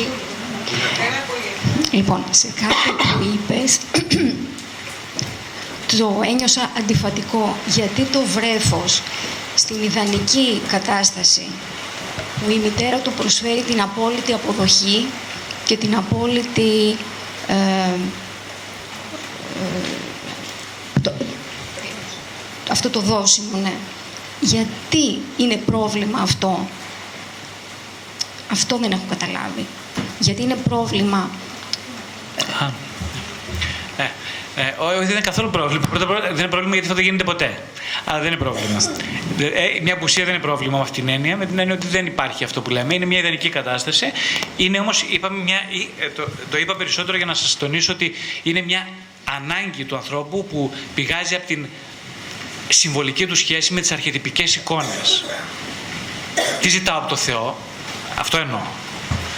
Ε; Μπορεί να είναι πράγματα, δύο πράγματα ο Θεός, ανάλογα με το πνευματικό μου επίπεδο. Μπορεί να είναι ό,τι είναι και η μητέρα. Μπορεί να είναι είτε ένας, ένας, ε, μια οντότητα η οποία είναι η απόλυτη αποδοχή και ανεφόρον αγάπη, ή μπορεί να είναι ένας σκληρός τιμωρητικός πατέρας που απλά ε, μου φέρεται έτσι για διαπαιδαγώγηση. Ανάλογα με το πνευματικό μου επίπεδο, ε, αφομοιώνω, εσωτερικεύω ένα τέτοιο Θεό. Ακριβώς λοιπόν η αρχιετυπική αυτή ανάγκη προβάλλεται πάνω στη μητέρα. Ε, το, το, πρόβλημα δεν είναι αυτό. Το πρόβλημα είναι ότι αν είναι τυχόν ε, ότι επειδή ακριβώς έχουμε ε, θέλουμε να ελέγχουμε τα πράγματα, θέλουμε να ελέγχουμε τη ζωή, η μητέρα είναι κάτι που είτε το έχει κανείς, αυτή η αρχιετυπική εικόνα, είτε το έχει στη ζωή του. Δηλαδή, είτε θα γεννηθεί με μια μητέρα στο πλάι του με αυτές τις ποιότητες, είτε θα γεννηθεί με μια μητέρα που δεν έχει αυτές τις ποιότητες, που είναι καχύποπτη, καταπιεστική ή υπερβολικά επιτρεπτική.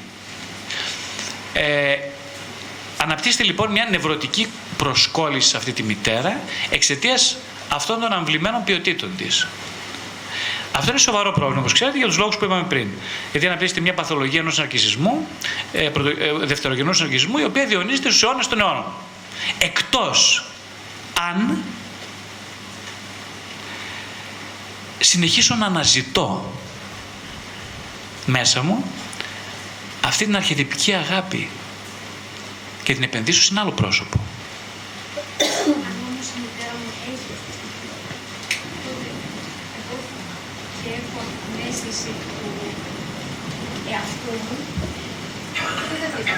Καν, κανένα, ιδανικά είναι τέλεια.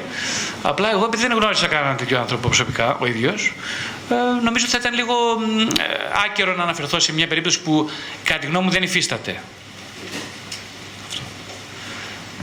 Η απουσία προβλημάτων, όχι, δεν είναι πρόβλημα. Αυτό είναι άλλο θέμα να το συζητήσουμε βέβαια. Πώς η απουσία προβλημάτων μπορεί να είναι σοβαρό πρόβλημα. Αυτό είναι, άλλο, είναι ενδιαφέρουσα ερώτηση όμως. Γεια σας. Ήθελα να ρωτήσω, είπατε κάτι πριν σχετικά με ψίχουλα και μου άρεσε πάρα πολύ. Ήθελα να ρωτήσω αν συναντήσεις έναν άνθρωπο που έχει μάθει να ζει με ψίχουλα και του προσφέρεις, γιατί δεν το ξέρεις αυτό, μια ολόκληρη φρατζόλα αγάπης. Και αυτός βέβαια δεν τη δεχτεί, φοβηθεί και τραπεί σφυγήν. Ε, εσύ τι θα πρέπει να κάνεις, να, συνεχί... να πρέπει να του δώσεις ψίχουλα για να συνεχίσεις να είσαι μαζί του ή να συνεχίσεις να του δίνεις φρατζόλα. πολύ, πάρα πολύ ερώτηση. Ε, μα, σας βλέπω πρώτη φορά, σωστά; Ωραία. Ε, αυτή την ερώτηση την απάντησα σε ένα έτος των προηγούμενων ομιλιών. Χρειάστηκε δηλαδή ένας χρόνος ομιλιών για να απαντήσω σε αυτή την ερώτηση. Οπότε καταλαβαίνω ότι μάλλον είναι εξαιρετικά λίγο ανούσιο από μέρο μου να προσπαθήσω να συμπτύξω μέσα σε ένα λεπτό. Τι μπορούσα να πω τώρα γι' αυτό. Ε, κοιτάξτε, το πιο απλό έτσι είναι όταν ε, εγώ θέλω να δώσω πραγματικά ένα ολόκληρο καρβέλι σε κάποιον ή να εξετάσω τα κίνητρα μου που θέλω να δώσω ένα ολόκληρο καρβέλι, σώνει και καλά. Είναι όπως όταν η μητέρα μου όταν είμαι μικρός με μπούκορο να φάω δύο, δύο κιλά ψωμί, εγώ ήθελα μόνο μισό. Επειδή το έκανε επειδή με αγαπούσε, άραγε. Αναρωτιέμαι. Και δεν αναρωτιέμαι πια καθόλου γι' αυτό. Είμαι σίγουρος. Δεν το έκανε επειδή με αγαπούσε. Αυτό, ε, πολύ σωστά. Αυτό το νομίζω λοιπόν είναι που μιλήσαμε για αυτογνωσία και εσωτερική διερεύνηση. Γιατί μιλάμε για αυτά τα θέματα; Γιατί άμα τα νομίζω αυτά γίνουν συνήθεια, στο τέλος ταυτιζόμαστε με την εντός εγωγικών αλήθεια το νομίζω μας. Και μπλεκόμαστε σε δρόμους τελείως ηλίθιους και σκοτεινούς. Ποιοι είναι οι λύθοι δρόμοι; Οι λύθοι δρόμοι είναι αυτοί που οδηγούν μακριά, μακριά από το στόχο. Και ποιος είναι ο στόχος; Είναι ο στόχος η τελική ταυτότητα της αλήθειας, δηλαδή της αγάπης. Γιατί αν ο στόχος είναι το να διωγγώσουμε έναν αρκισισμό, ο οποίος είναι ούτως ή άλλως διωγγωμένος, και να τον εκθρέψουμε στο να γίνει ένα γουρούνι 500 κιλών, ε, τότε είμαστε σε καλό δρόμο. Να συνεχίσουμε να αισθανόμαστε πάρα πολύ απογοητευμένοι που ο Κύριος δεν, αυτός δεν δέχεται να φάει ψίχουλα ή θέλει να φάει μπριζόλα και να κλάψουμε σε μια γωνία γιατί πραγματικά είμαστε λίγοι. Ή να ψάχνουμε να βρούμε κάποιον με το φανάρι ο οποίος να θέλει να φάει ολόκληρη τη φρατζόλα. Στο, στο, εν τω μεταξύ, όσο βρίσκουμε άλλους που θέλουν να φάνε μόνο ψίχουλα, θα τους απορρίπτουμε και θα αυτοδικαιωνόμαστε λέγοντας ότι εμείς κάναμε ό,τι καλύτερο μπορούσαμε σε αυτή τη ζωή. Δεν υπάρχει κάτι άλλο. Απορώ μάλιστα πως δεν έχουμε αγιάσει κιόλας. Με τόση καλή προαίρεση που έχουμε. Λίγα λόγια πρέπει να μειώνει την ικανότητά σου να είσαι Εσείς από αυτά που είπα αυτό καταλάβατε; Όχι, λέω, λέω ότι Αν καταλάβατε αυτό, είπα, είπα μπαρούφες γι' αυτό. Απλώς θέλω να προσθέσω. Αν η πρέπει να μειώνει την ικανότητά σου να είσαι Όχι, δεν είπα αυτό. Ούτε φυσικά θα έλεγα ποτέ κάτι τέτοιο. Το αντίθετο μάλιστα. Ε, είπα ότι αυτό, ε, κοιτάξτε, το πιο, αυτό που προσπάθησα σήμερα να σας πω έτσι με λίγα λόγια, είναι ότι δεν έχουμε ιδέα τι είναι αγάπη. Ένα, βιωματικά δεν έχουμε ιδέα. Μάλλον έχουμε ιδέα πάρα πολύ καλή τι δεν είναι αγάπη. Περισσότεροι γνωρίζουμε αυτό. Είναι αυτό που λέει η διαφήμιση, αυτό ξέρω, αυτό εμπιστεύομαι. Οπότε ε, αυτό που εμπιστεύομαι, αυτό προσπαθώ να δώσω. Το θέμα είναι αν θέλω να γίνει μια ρογμή, να σπάσει αυτό που εμπιστεύομαι και να δω πως χρειάζεται να εμπιστευτώ κάτι άλλο. Αυτό είναι μια μακροχρόνια όμως αυτογνωστική διαδικασία ε, που χρειάζεται πάρα πολύ ισχυρή βούληση και θυσία ε, των ε, ορίων μας σε πολλά σημεία. Γιατί αυτό που λέγαμε πριν ότι η αλήθεια σε πολλά σημεία διαρριγνύει τα ωριά μας και γίνεται τραυματική. Κανείς δεν θέλει την αλήθεια. Οπότε φυσικά δεν θα έλεγα ποτέ σε κανέναν, από το μέσο σε κανέναν ποτέ στη ζωή μου, δεν τολμούσα να πω, ε, όχι να μειώσει την αγάπη. Βεβαίως και θα του έλεγα με, μάλιστα και με πολύ θάρρος ότι να μειώσεις αυτό που νομίζεις ότι είναι αγάπη και να αρχίσεις να σκέφτεσαι τι είναι αυτό που έχεις μέσα σου και τι είναι αυτό που δίνεις στους άλλους. Γιατί επίσης προσκολείσαι, αν είσαι εσύ ένας από αυτούς που προσκολείσαι, σε σχέσεις που περισσότερο έχουν συμβιωτικό χαρακτήρα, ε, που δεν προϋποθέτουν καμιά δίκαιη και ισότιμη ανταλλαγή, αλλά καθιστούν εμένα τον δότη σε μια θέση ισχύοντος, είτε με τη μορφή του θύματος, που δεν παίρνει ποτέ αυτό που δίνει, είτε μορφή, ή με τη, με, τη, με τη μορφή του εξουσιάζοντος προσώπου μες στη σχέση. Δεν ξέρω αν ήμουν λίγο πιο σαφής. Ναι. ναι. Ε, στην πραγματικότητα δηλαδή το να αγαπάμε τον άλλον ίσως σημαίνει να σεβόμαστε τα δικά του όρια και τον τρόπο που εκείνος αντέχει να τον αγαπήσουμε. Πάρα πολύ ωραία παρατήρηση. Ε, ναι, νομίζω ότι εκείνο που προσπαθώ να πω είναι ότι ε, το, για να αποδεχθείς αυτά τα όρια του άλλου που, είπαμε, που είπατε πριν, τα όρια, ποια είναι τα όρια της αγάπης, ένα βασικό πράγμα που πρέπει να γνωρίσει είναι ποια τα δικά σου όρια. Δηλαδή, πόσο μπορεί εσύ να δεχθείς την αγάπη του άλλου. Συνήθως έχω παρατηρήσει στην ψυχοθεραπεία ότι οι άνθρωποι που συνεχώς τονίζουν ότι προσφέρουν πολλά και δεν μπορούν να αγαπηθούν, είναι οι άνθρωποι που θέλουν να ρίξουν καπνό στη αυτογνωτική τους διαδικασία για να μην δουν τη δική τους αμηχανία και αβολότητα που δεν μπορούν να πάρουν καθόλου αγάπη. Ε, δηλαδή, πολύ πιο εύκολο να δώσει εσένα ότι ρε παιδί μου, εγώ τη προσφέρω της Μαρίας τα πάντα, τη έχω δώσει την ψυχή μου. Δεν, γιατί δεν μου δίνει τίποτα. Και να πάω να κλάψω σε μια γωνιά, παρά να δω ότι αν η Μαρία ξαφνικά ξυπνήσει μια μέρα, ένα πρωί, και μου πει Γρηγόρη, είσαι τα πάντα για μένα. Τι θέλεις και θα το κάνω. Πες μου απλά τι θέλεις. Πώς θα νιώσω εγώ; Άβολα. Ξέρω, αναρωτιέμαι.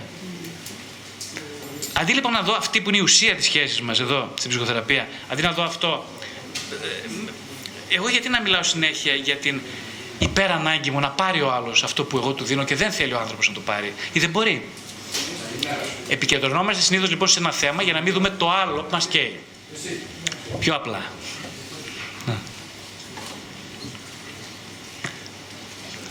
Με μια ερώτηση ήθελα. Ε, είπατε πριν ότι οι μητέρες έχουν, ε, ελέγχονται προς τα βρέφη.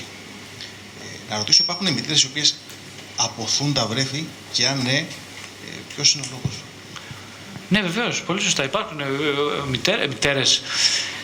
Ε, τώρα αυτό είναι πολύ μεγάλο θέμα για ανάπτυξη. Χρειάζεται τουλάχιστον μία διάλεξη για, για αυτό το θέμα, νομίζω. Ε, εντάξει, όπως είπαμε και πριν, κάποια στιγμή το ανέφερα σήμερα, είναι μητέρες οι οποίες έχουν πληγωθεί πολύ από αυτή την κακέκτυπη μορφή αγάπης από τους δικούς τους γονείς. Μια πρώτη ανάγνωση είναι αυτή.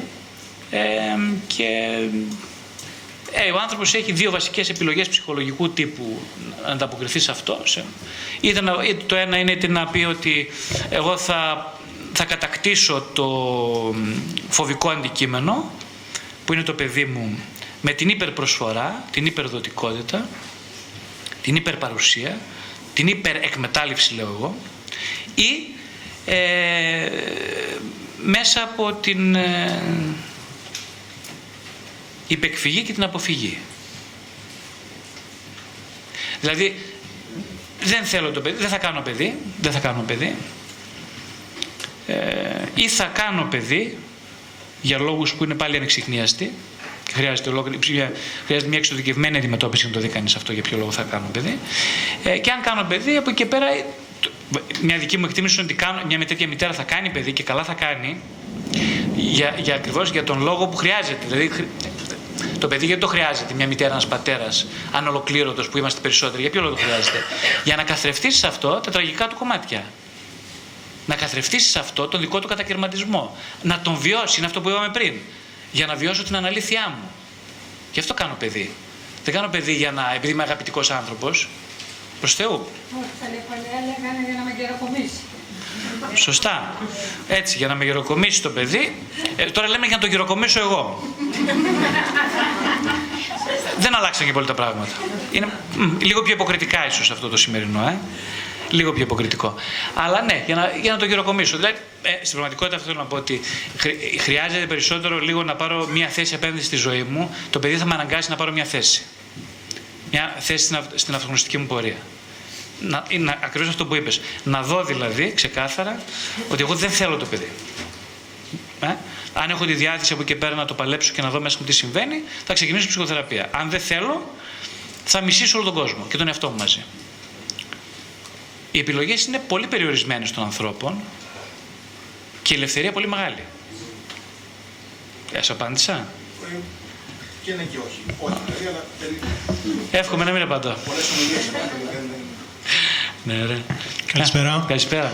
Ε, ήθελα να ρωτήσω το εξής, ότι η αλήθεια προς τον εαυτό, η αγάπη, ε, θα δημιουργήσει ε, στον άνθρωπο ε, επιθυμίες, παρορμήσεις, οι οποίες πρέπει, όπου όχι πρέπει. Θέλω να ρωτήσω, είστε της άποψης να ικανοποιηθεί η επιθυμία, να μην ικανοποιηθούν, να μετουσιωθούν; Πολλές φορές, ας πούμε, οι παρορμήσεις που έρχονται ε, από τα πρωταρχικά στάδια, τα τραύματα, τα σεξουαλικά τραύματα, να αφήσουμε τον άνθρωπο προκειμένου να γίνει ο εαυτός του, να γίνει ας πούμε και έρμεος ε, σεξουαλικών καταστάσεων, που μετουσιώνουμε, που ε, σταματάμε, αυτό θα ήθελα να ρωτήσω. Ευχαριστώ πολύ. πολύ. Ευχαριστώ εγώ πάρα πολύ. Πάρα πολύ ωραία ερώτηση. Πάρα πολύ δύσκολο να απαντηθεί τόσο σύντομα. Ε, η δική μου προσωπική θέση είναι ότι ε, είναι να κοιτάξω λίγο τις επιλογές μου. Έχω επιλογές να... να... Περιορίζοντας τον ε, μετανοητερικό άνθρωπο, έχω καταλάβει μέσα από ηθικού τύπου έτσι λίγο ανέξοδες κουβεντούλες ή προτάσεις, συμβουλές, παροτρύνσεις ή ηθικά σχέδια, βλέπω στην πορεία ότι το μόνο που δημιουργώ είναι μια φοβερή αντίδραση. Δηλαδή, εκείνο που βλέπω εγώ και από τη θεραπεία, από τη ψυχοθεραπεία, είναι ότι οι άνθρωποι πάρα πολύ αντιδρούν. Δηλαδή, ένα πολύ απλό παράδειγμα, οι άνθρωποι, ας πούμε, εγώ γράφω σε διάφορα μέσα και όλα αυτά, αν τους πεις ότι έχουν δίκιο, χτυπάνε παλαμάκια. Αν τους πεις ότι έχουν άδικο, θα να σε φάνε. Τι σημαίνει αυτό, πολύ απλά. Ότι ο μετανοητερικό άνθρωπος έχει καβαλήσει τον αρκιστικό καλάμι ε, και νομίζει ότι είναι ελεύθερος. Αν του πω εγώ, πω εσένα τώρα, εσύ είσαι ελεύθερος, σου πας μια πέτρα μου χτυπήσει το κεφάλι. Σωστά. Ε, εντάξει, πέρα από ότι θα χτυπάσεις το δικό μου το κεφάλι, εσύ θα γίνεις περισσότερο μισητός απέναντι στον εαυτό σου. Θα σε μισήσεις περισσότερο. Άρα, επειδή θα σε μισήσεις, θα θέλεις όλο και περισσότερο να δικαιώνει για την επιλογή σου. Δηλαδή, θα γίνεις όλο και πιο επιθετικός. Όσο κλιμακώνεται η επιθετικότητά σου απέναντί μου, υπάρχουν δύο. Αν, αν μέσα στην καρδιά σου έχεις κάτι πολύ καλό, δηλαδή κάτι ανοιχτό, κάποια στιγμή, όπως ο Απόστολος Παύλος, θα δεις τον κύριο και θα σου πει: Γιατί με καταδιώκεις; Και εκεί θα δεις το φως το αληθινό και θα πεις: Κάτσε ρε παιδιά, έχει δίκιο. Τι εγώ τόσο καιρό, τι τυφλό, ποιον χτυπούσα. Εμένα, κυνηγώντας αυτούς που διαφωνούν μαζί μου; Θα δεις το φως. Από εκεί και πέρα, όποιος βασιλιάδης, όποιος πνευματικός, όποιος σου μιλήσει, τίποτε δεν θα ακούς. Θα έχεις δει τον Κύριο. Από και πέρα όλα θα είναι εύκολα για σένα. Τα πάντα.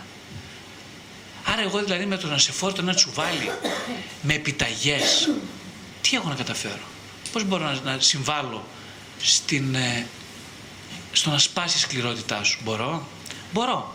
Μπορώ. Αφού ρωτάς λοιπόν μπορώ. Να, σε, να σου προσφέρω μια αγαπητική αγκαλιά. Την έχω για να σου δώσω το ερώτημα εγώ που μιλάω από εδώ από, από το άμπονος. Την έχω; Εδώ είναι το πολύ σοβαρό ερώτημα. Την έχω την αγαπητική αγκαλιά. Άρα, μήπως να καθίσω να ασχοληθώ με μένα που μιλάω για να δω ποιες είναι οι προποθέσει που μου λείπουν για να αρχίσω να, να προχωρήσω στο, στο άρμα της αγάπης. Μήπως; Δεν ξέρω αν σου απάντησα. Ναι. ναι.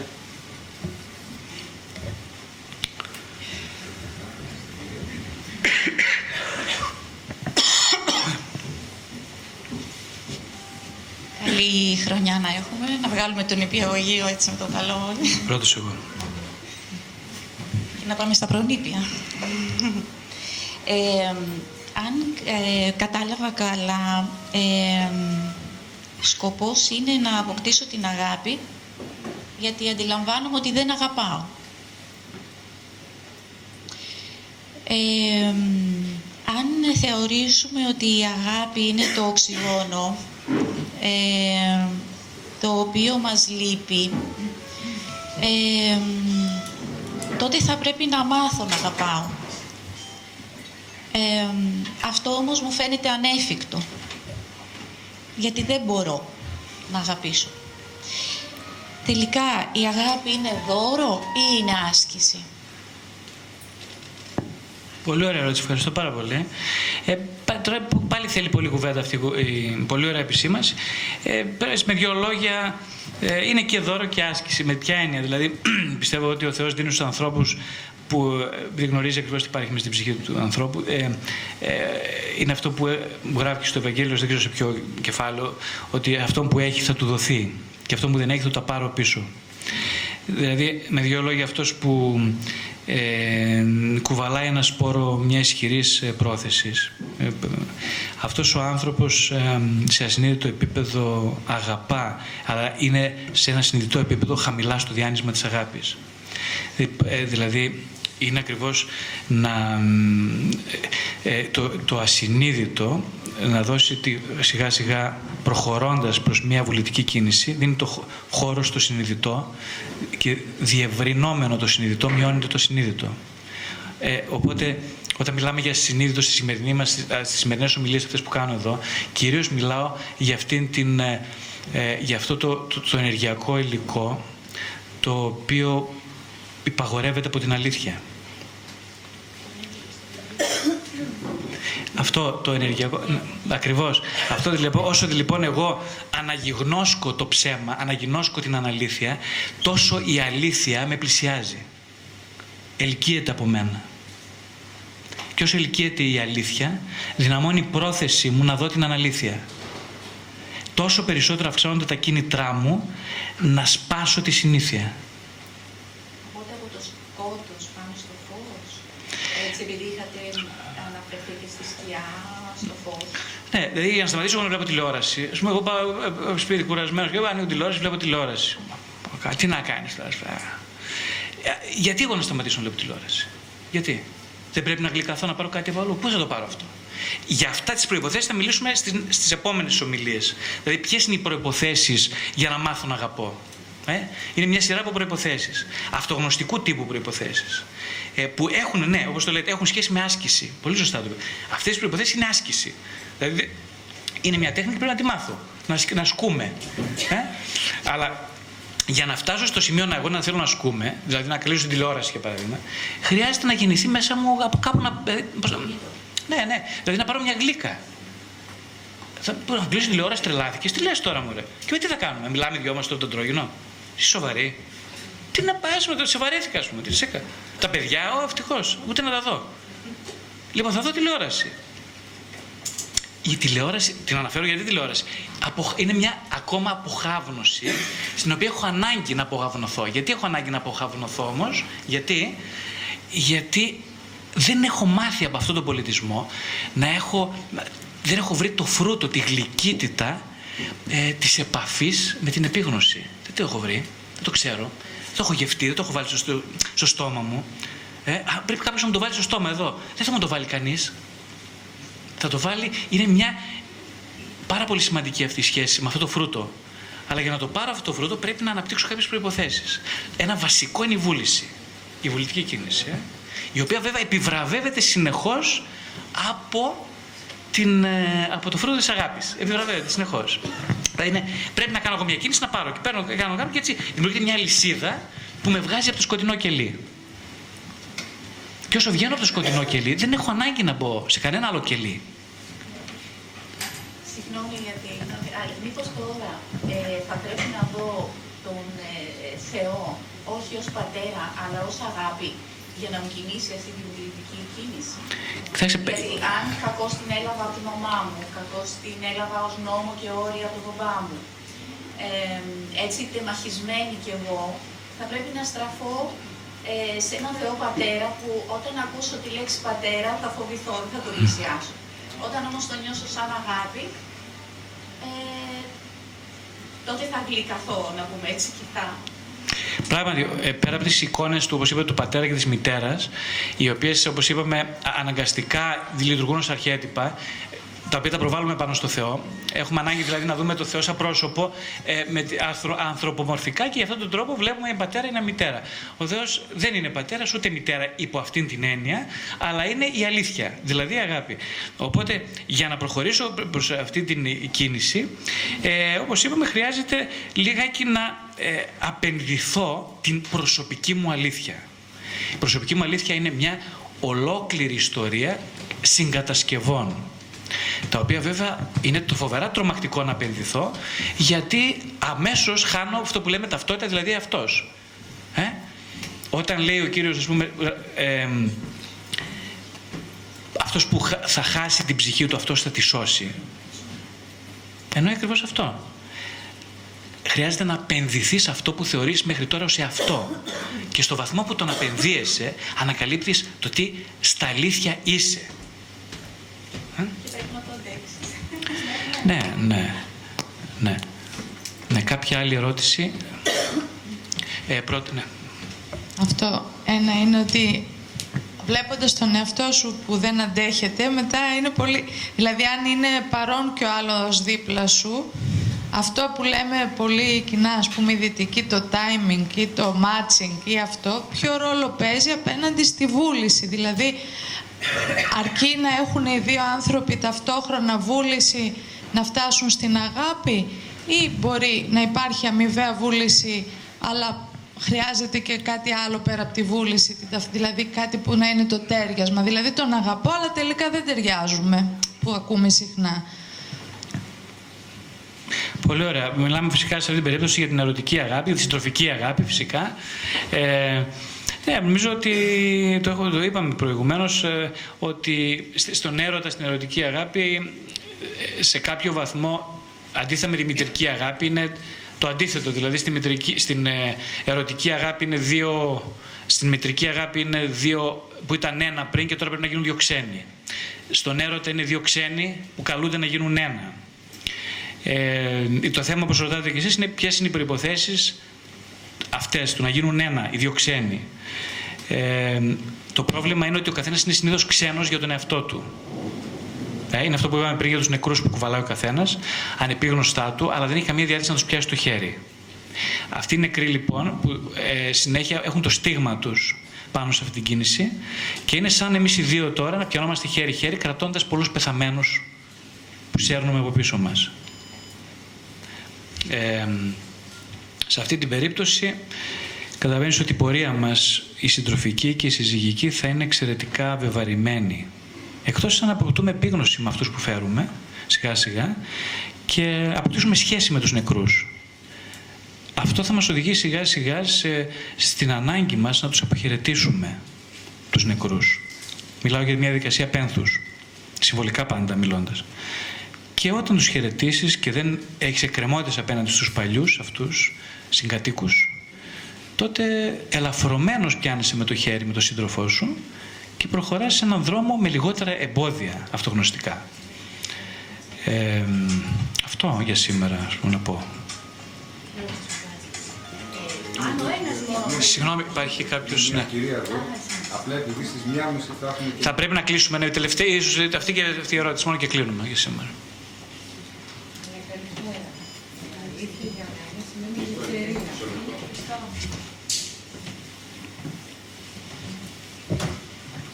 Αλήθεια για μένα σημαίνει ελευθερία. Ελευθερία για μένα σημαίνει ανάληψη σε ευθύνη του εαυτού μου. Αυτό δεν είναι πολύ δύσκολο και έχει να κάνει αυτό με κάποιον άλλον έξω από εμά. Ε, νομίζω, ε, τα είπαμε για αυτό το θέμα. Ε, ναι, είναι πάρα πολύ δύσκολο αυτά τα πράγματα. Ίσως απορώ και πώς τολμάμε να τα συζητάμε. Δηλαδή, πώς τολμάμε να τα συζητάω εγώ αυτά τα θέματα. Πραγματικά το λέω ότι απορώ. Αισθάνομαι εξαιρετικά εκτεθειμένος που μιλάω για αυτά τα θέματα. Ε, ναι, δεν πρέπει κανονικά να μιλάμε. Ίσως είναι μια θέση. Μια άλλη θέση είναι ότι είπα, όπως είπα, ότι μιλάμε για να λίγο να πλησιάσουμε το βαθμό δυσκολίας τους, να αρχίσουμε να τον αναγυγνώσουμε και διαβάζοντας, ας πούμε, ε, να ξυπνήσουμε. Να ξυπνήσουμε όχι για να δούμε την αλήθεια, προς Θεού, δεν τη βλέπουμε έτσι. Να ξυπνήσουμε για να αναρωτηθούμε για την αναλήθειά μας, όπως είπα. Όχι να δούμε την αλήθεια. Έτσι, είναι λίγο. Εμείς βιαζόμαστε. Είναι, είναι λίγο hamburger, πώς θα λένε, λίγο jack food τα θεωρούμε όλα αυτά. Δηλαδή, άντε ρε παιδάκι μου, τελείω. Να φτάσουμε στην αλήθεια. Δεν είναι, αυτά, δεν, δεν είναι έτσι τα πράγματα. Έτσι ξεκινάμε, όπως είπαμε, όπως είναι και η γέννηση. Η γέννηση τι είναι, να περνάς από ένα σκοτεινό τούνελ για να βρεις ένα φως. Και μόλις βλέπεις το φως, τρομάζεις και λες πάω να γυρίσω μέσα πάλι. Αλλά γι' αυτό συζητάμε.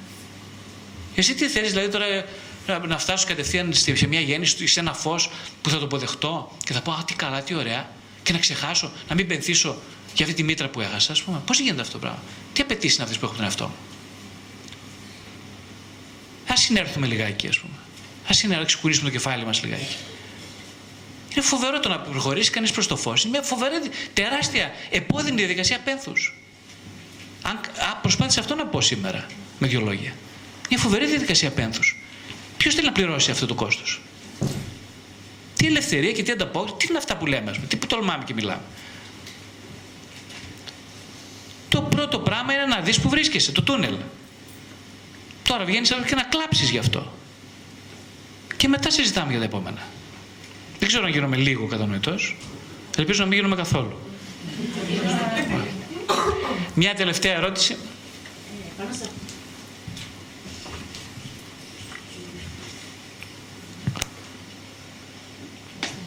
Ε, πάνω σε αυτό που είπε η κυρία πριν, ε, που είπατε ότι πρέπει ο, από τους δύο συντρόφους ο ένας να, να πάρει τους νεκρούς του από το χέρι και να αποκτά σιγά σιγά επίγνωση ε, της αλήθειας του κτλ. Αν ο ένας το κάνει και ο άλλος δεν το κάνει, ε, τότε πώς γίνεται να συμπορευτούν; Θέλω να πω, δεν θα υπάρξει, ε, ο ένας δεν θα αναπτύσσεται ενώ ο άλλος θα μένει μόνιμο, ε, ίδιος στη σχέση και μετά δεν θα υπάρχει ένα τεράστιο χάσμα. Ο ένας αναπτύσσεται, ο άλλος μένει στάσιμος. Πολύ ωραία. Πώς μπορούν να συμπορευτούν μετά; Ε, για αυτό το θέμα σκόπευα να κάνω μια ολόκληρη ομιλία πάνω στο θέμα αυτό, το συγκεκριμένο που λέτε. Θέλετε να μην την κάνω, να το πούμε τώρα; Ναι. Σε δύο λεπτά; Μια ιδέα, ίσως. Δυστυχώς δεν είμαι τόσο ικανός, όχι. Δεν είμαι. Ε, ε, τι να σας πω, η απάντηση είναι πολύ απλή. Δεν θα συμπορευτούν αυτοί οι άνθρωποι. Αυτή είναι η σωστή απάντηση, νομίζω. Ειλικρινής, δεν θα συμπορευτούν. Τώρα για να συμπορευτούν πρέπει να δουν, είπαμε, πολλά. Να δουν διαγενειακές σχέσεις, διαγενειακό υλικό να το φέρουν στην επιφάνεια, να δουλέψουν πάνω σε αυτό. Ε, και είπαμε, δεν υπάρχει περίπτωση δύο άνθρωποι που έχουν αγγιχτεί βαθιά μέσα τους και έχει γίνει αυτό ε, αποτέλεσμα επικοινωνίας αυτή, τα βαθιά αγγίγματα, δηλαδή το βάθος της ψυχής, έτσι, έχει γίνει μέσω επικοινωνίας με τον άλλον. Δεν υπάρχει δύο να χωρίσουν ποτέ. Δεν υπάρχει. Ε, στην... Ακόμα και χωρίσουν γιατί ερωτικά πούμε, δεν ταιριάζουν ή κάτι, υπάρχει ένα σεξουαλικό θέμα ή, ή δεν τα βρήκαμε την περιουσία. Αστεία λέω τώρα, δεν θα υπάρξει, δεν θα υπάρξει τέτοιο θέμα. Ναι. Θα τα βρουν με την περιουσία, θα τα βρουν και σεξουαλικά, θα τα βρουν παντού. Το πρόβλημα είναι ότι προηγούνται πάρα, πάρα πολλά βήματα για να φτάσουμε σε, αυτό το, σε αυτή την, ε, την, την επίγνωση του καθενός ξεχωριστά. Ναι. Τα οποία δεν έχουν γίνει. Ναι. Υπάρχει περίπτωση ε, στην αρχή της γνωριμία δύο άνθρωποι να τέριαζαν, μετά στην πορεία όλος να αναπτύχθηκε και ο άλλος να είναι στάσιμος. Ε, Ε, γι' αυτό αυτό το πράγμα. Σε αυτή την, περί- ναι, αυτό είναι πολύ είναι συνηθισμένο. Ε, χρειάζεται μια τελείως επαναδιαπραγμάτευση. Όλα από την αρχή. Τα βάζουμε όλα από την αρχή. Ξεκινάμε με καινούριο διάλογο. Και αν είναι διαθέσιμος ο άλλος, βέβαια. Έτσι. Αυτό σημαίνει πάντα. Πάντα. Όταν μόνο όταν είναι διαθέσιμος Μόνο. κάποιος μπορούμε να μιλήσουμε. Ναι. Αλλιώς θα, κηρύσουμε- θα κηρύσουμε από άμβονος. Ε, υπάρχει περίπτωση να είναι διαθέσιμος, αλλά να μην το μπορεί, να μην το ξέρει.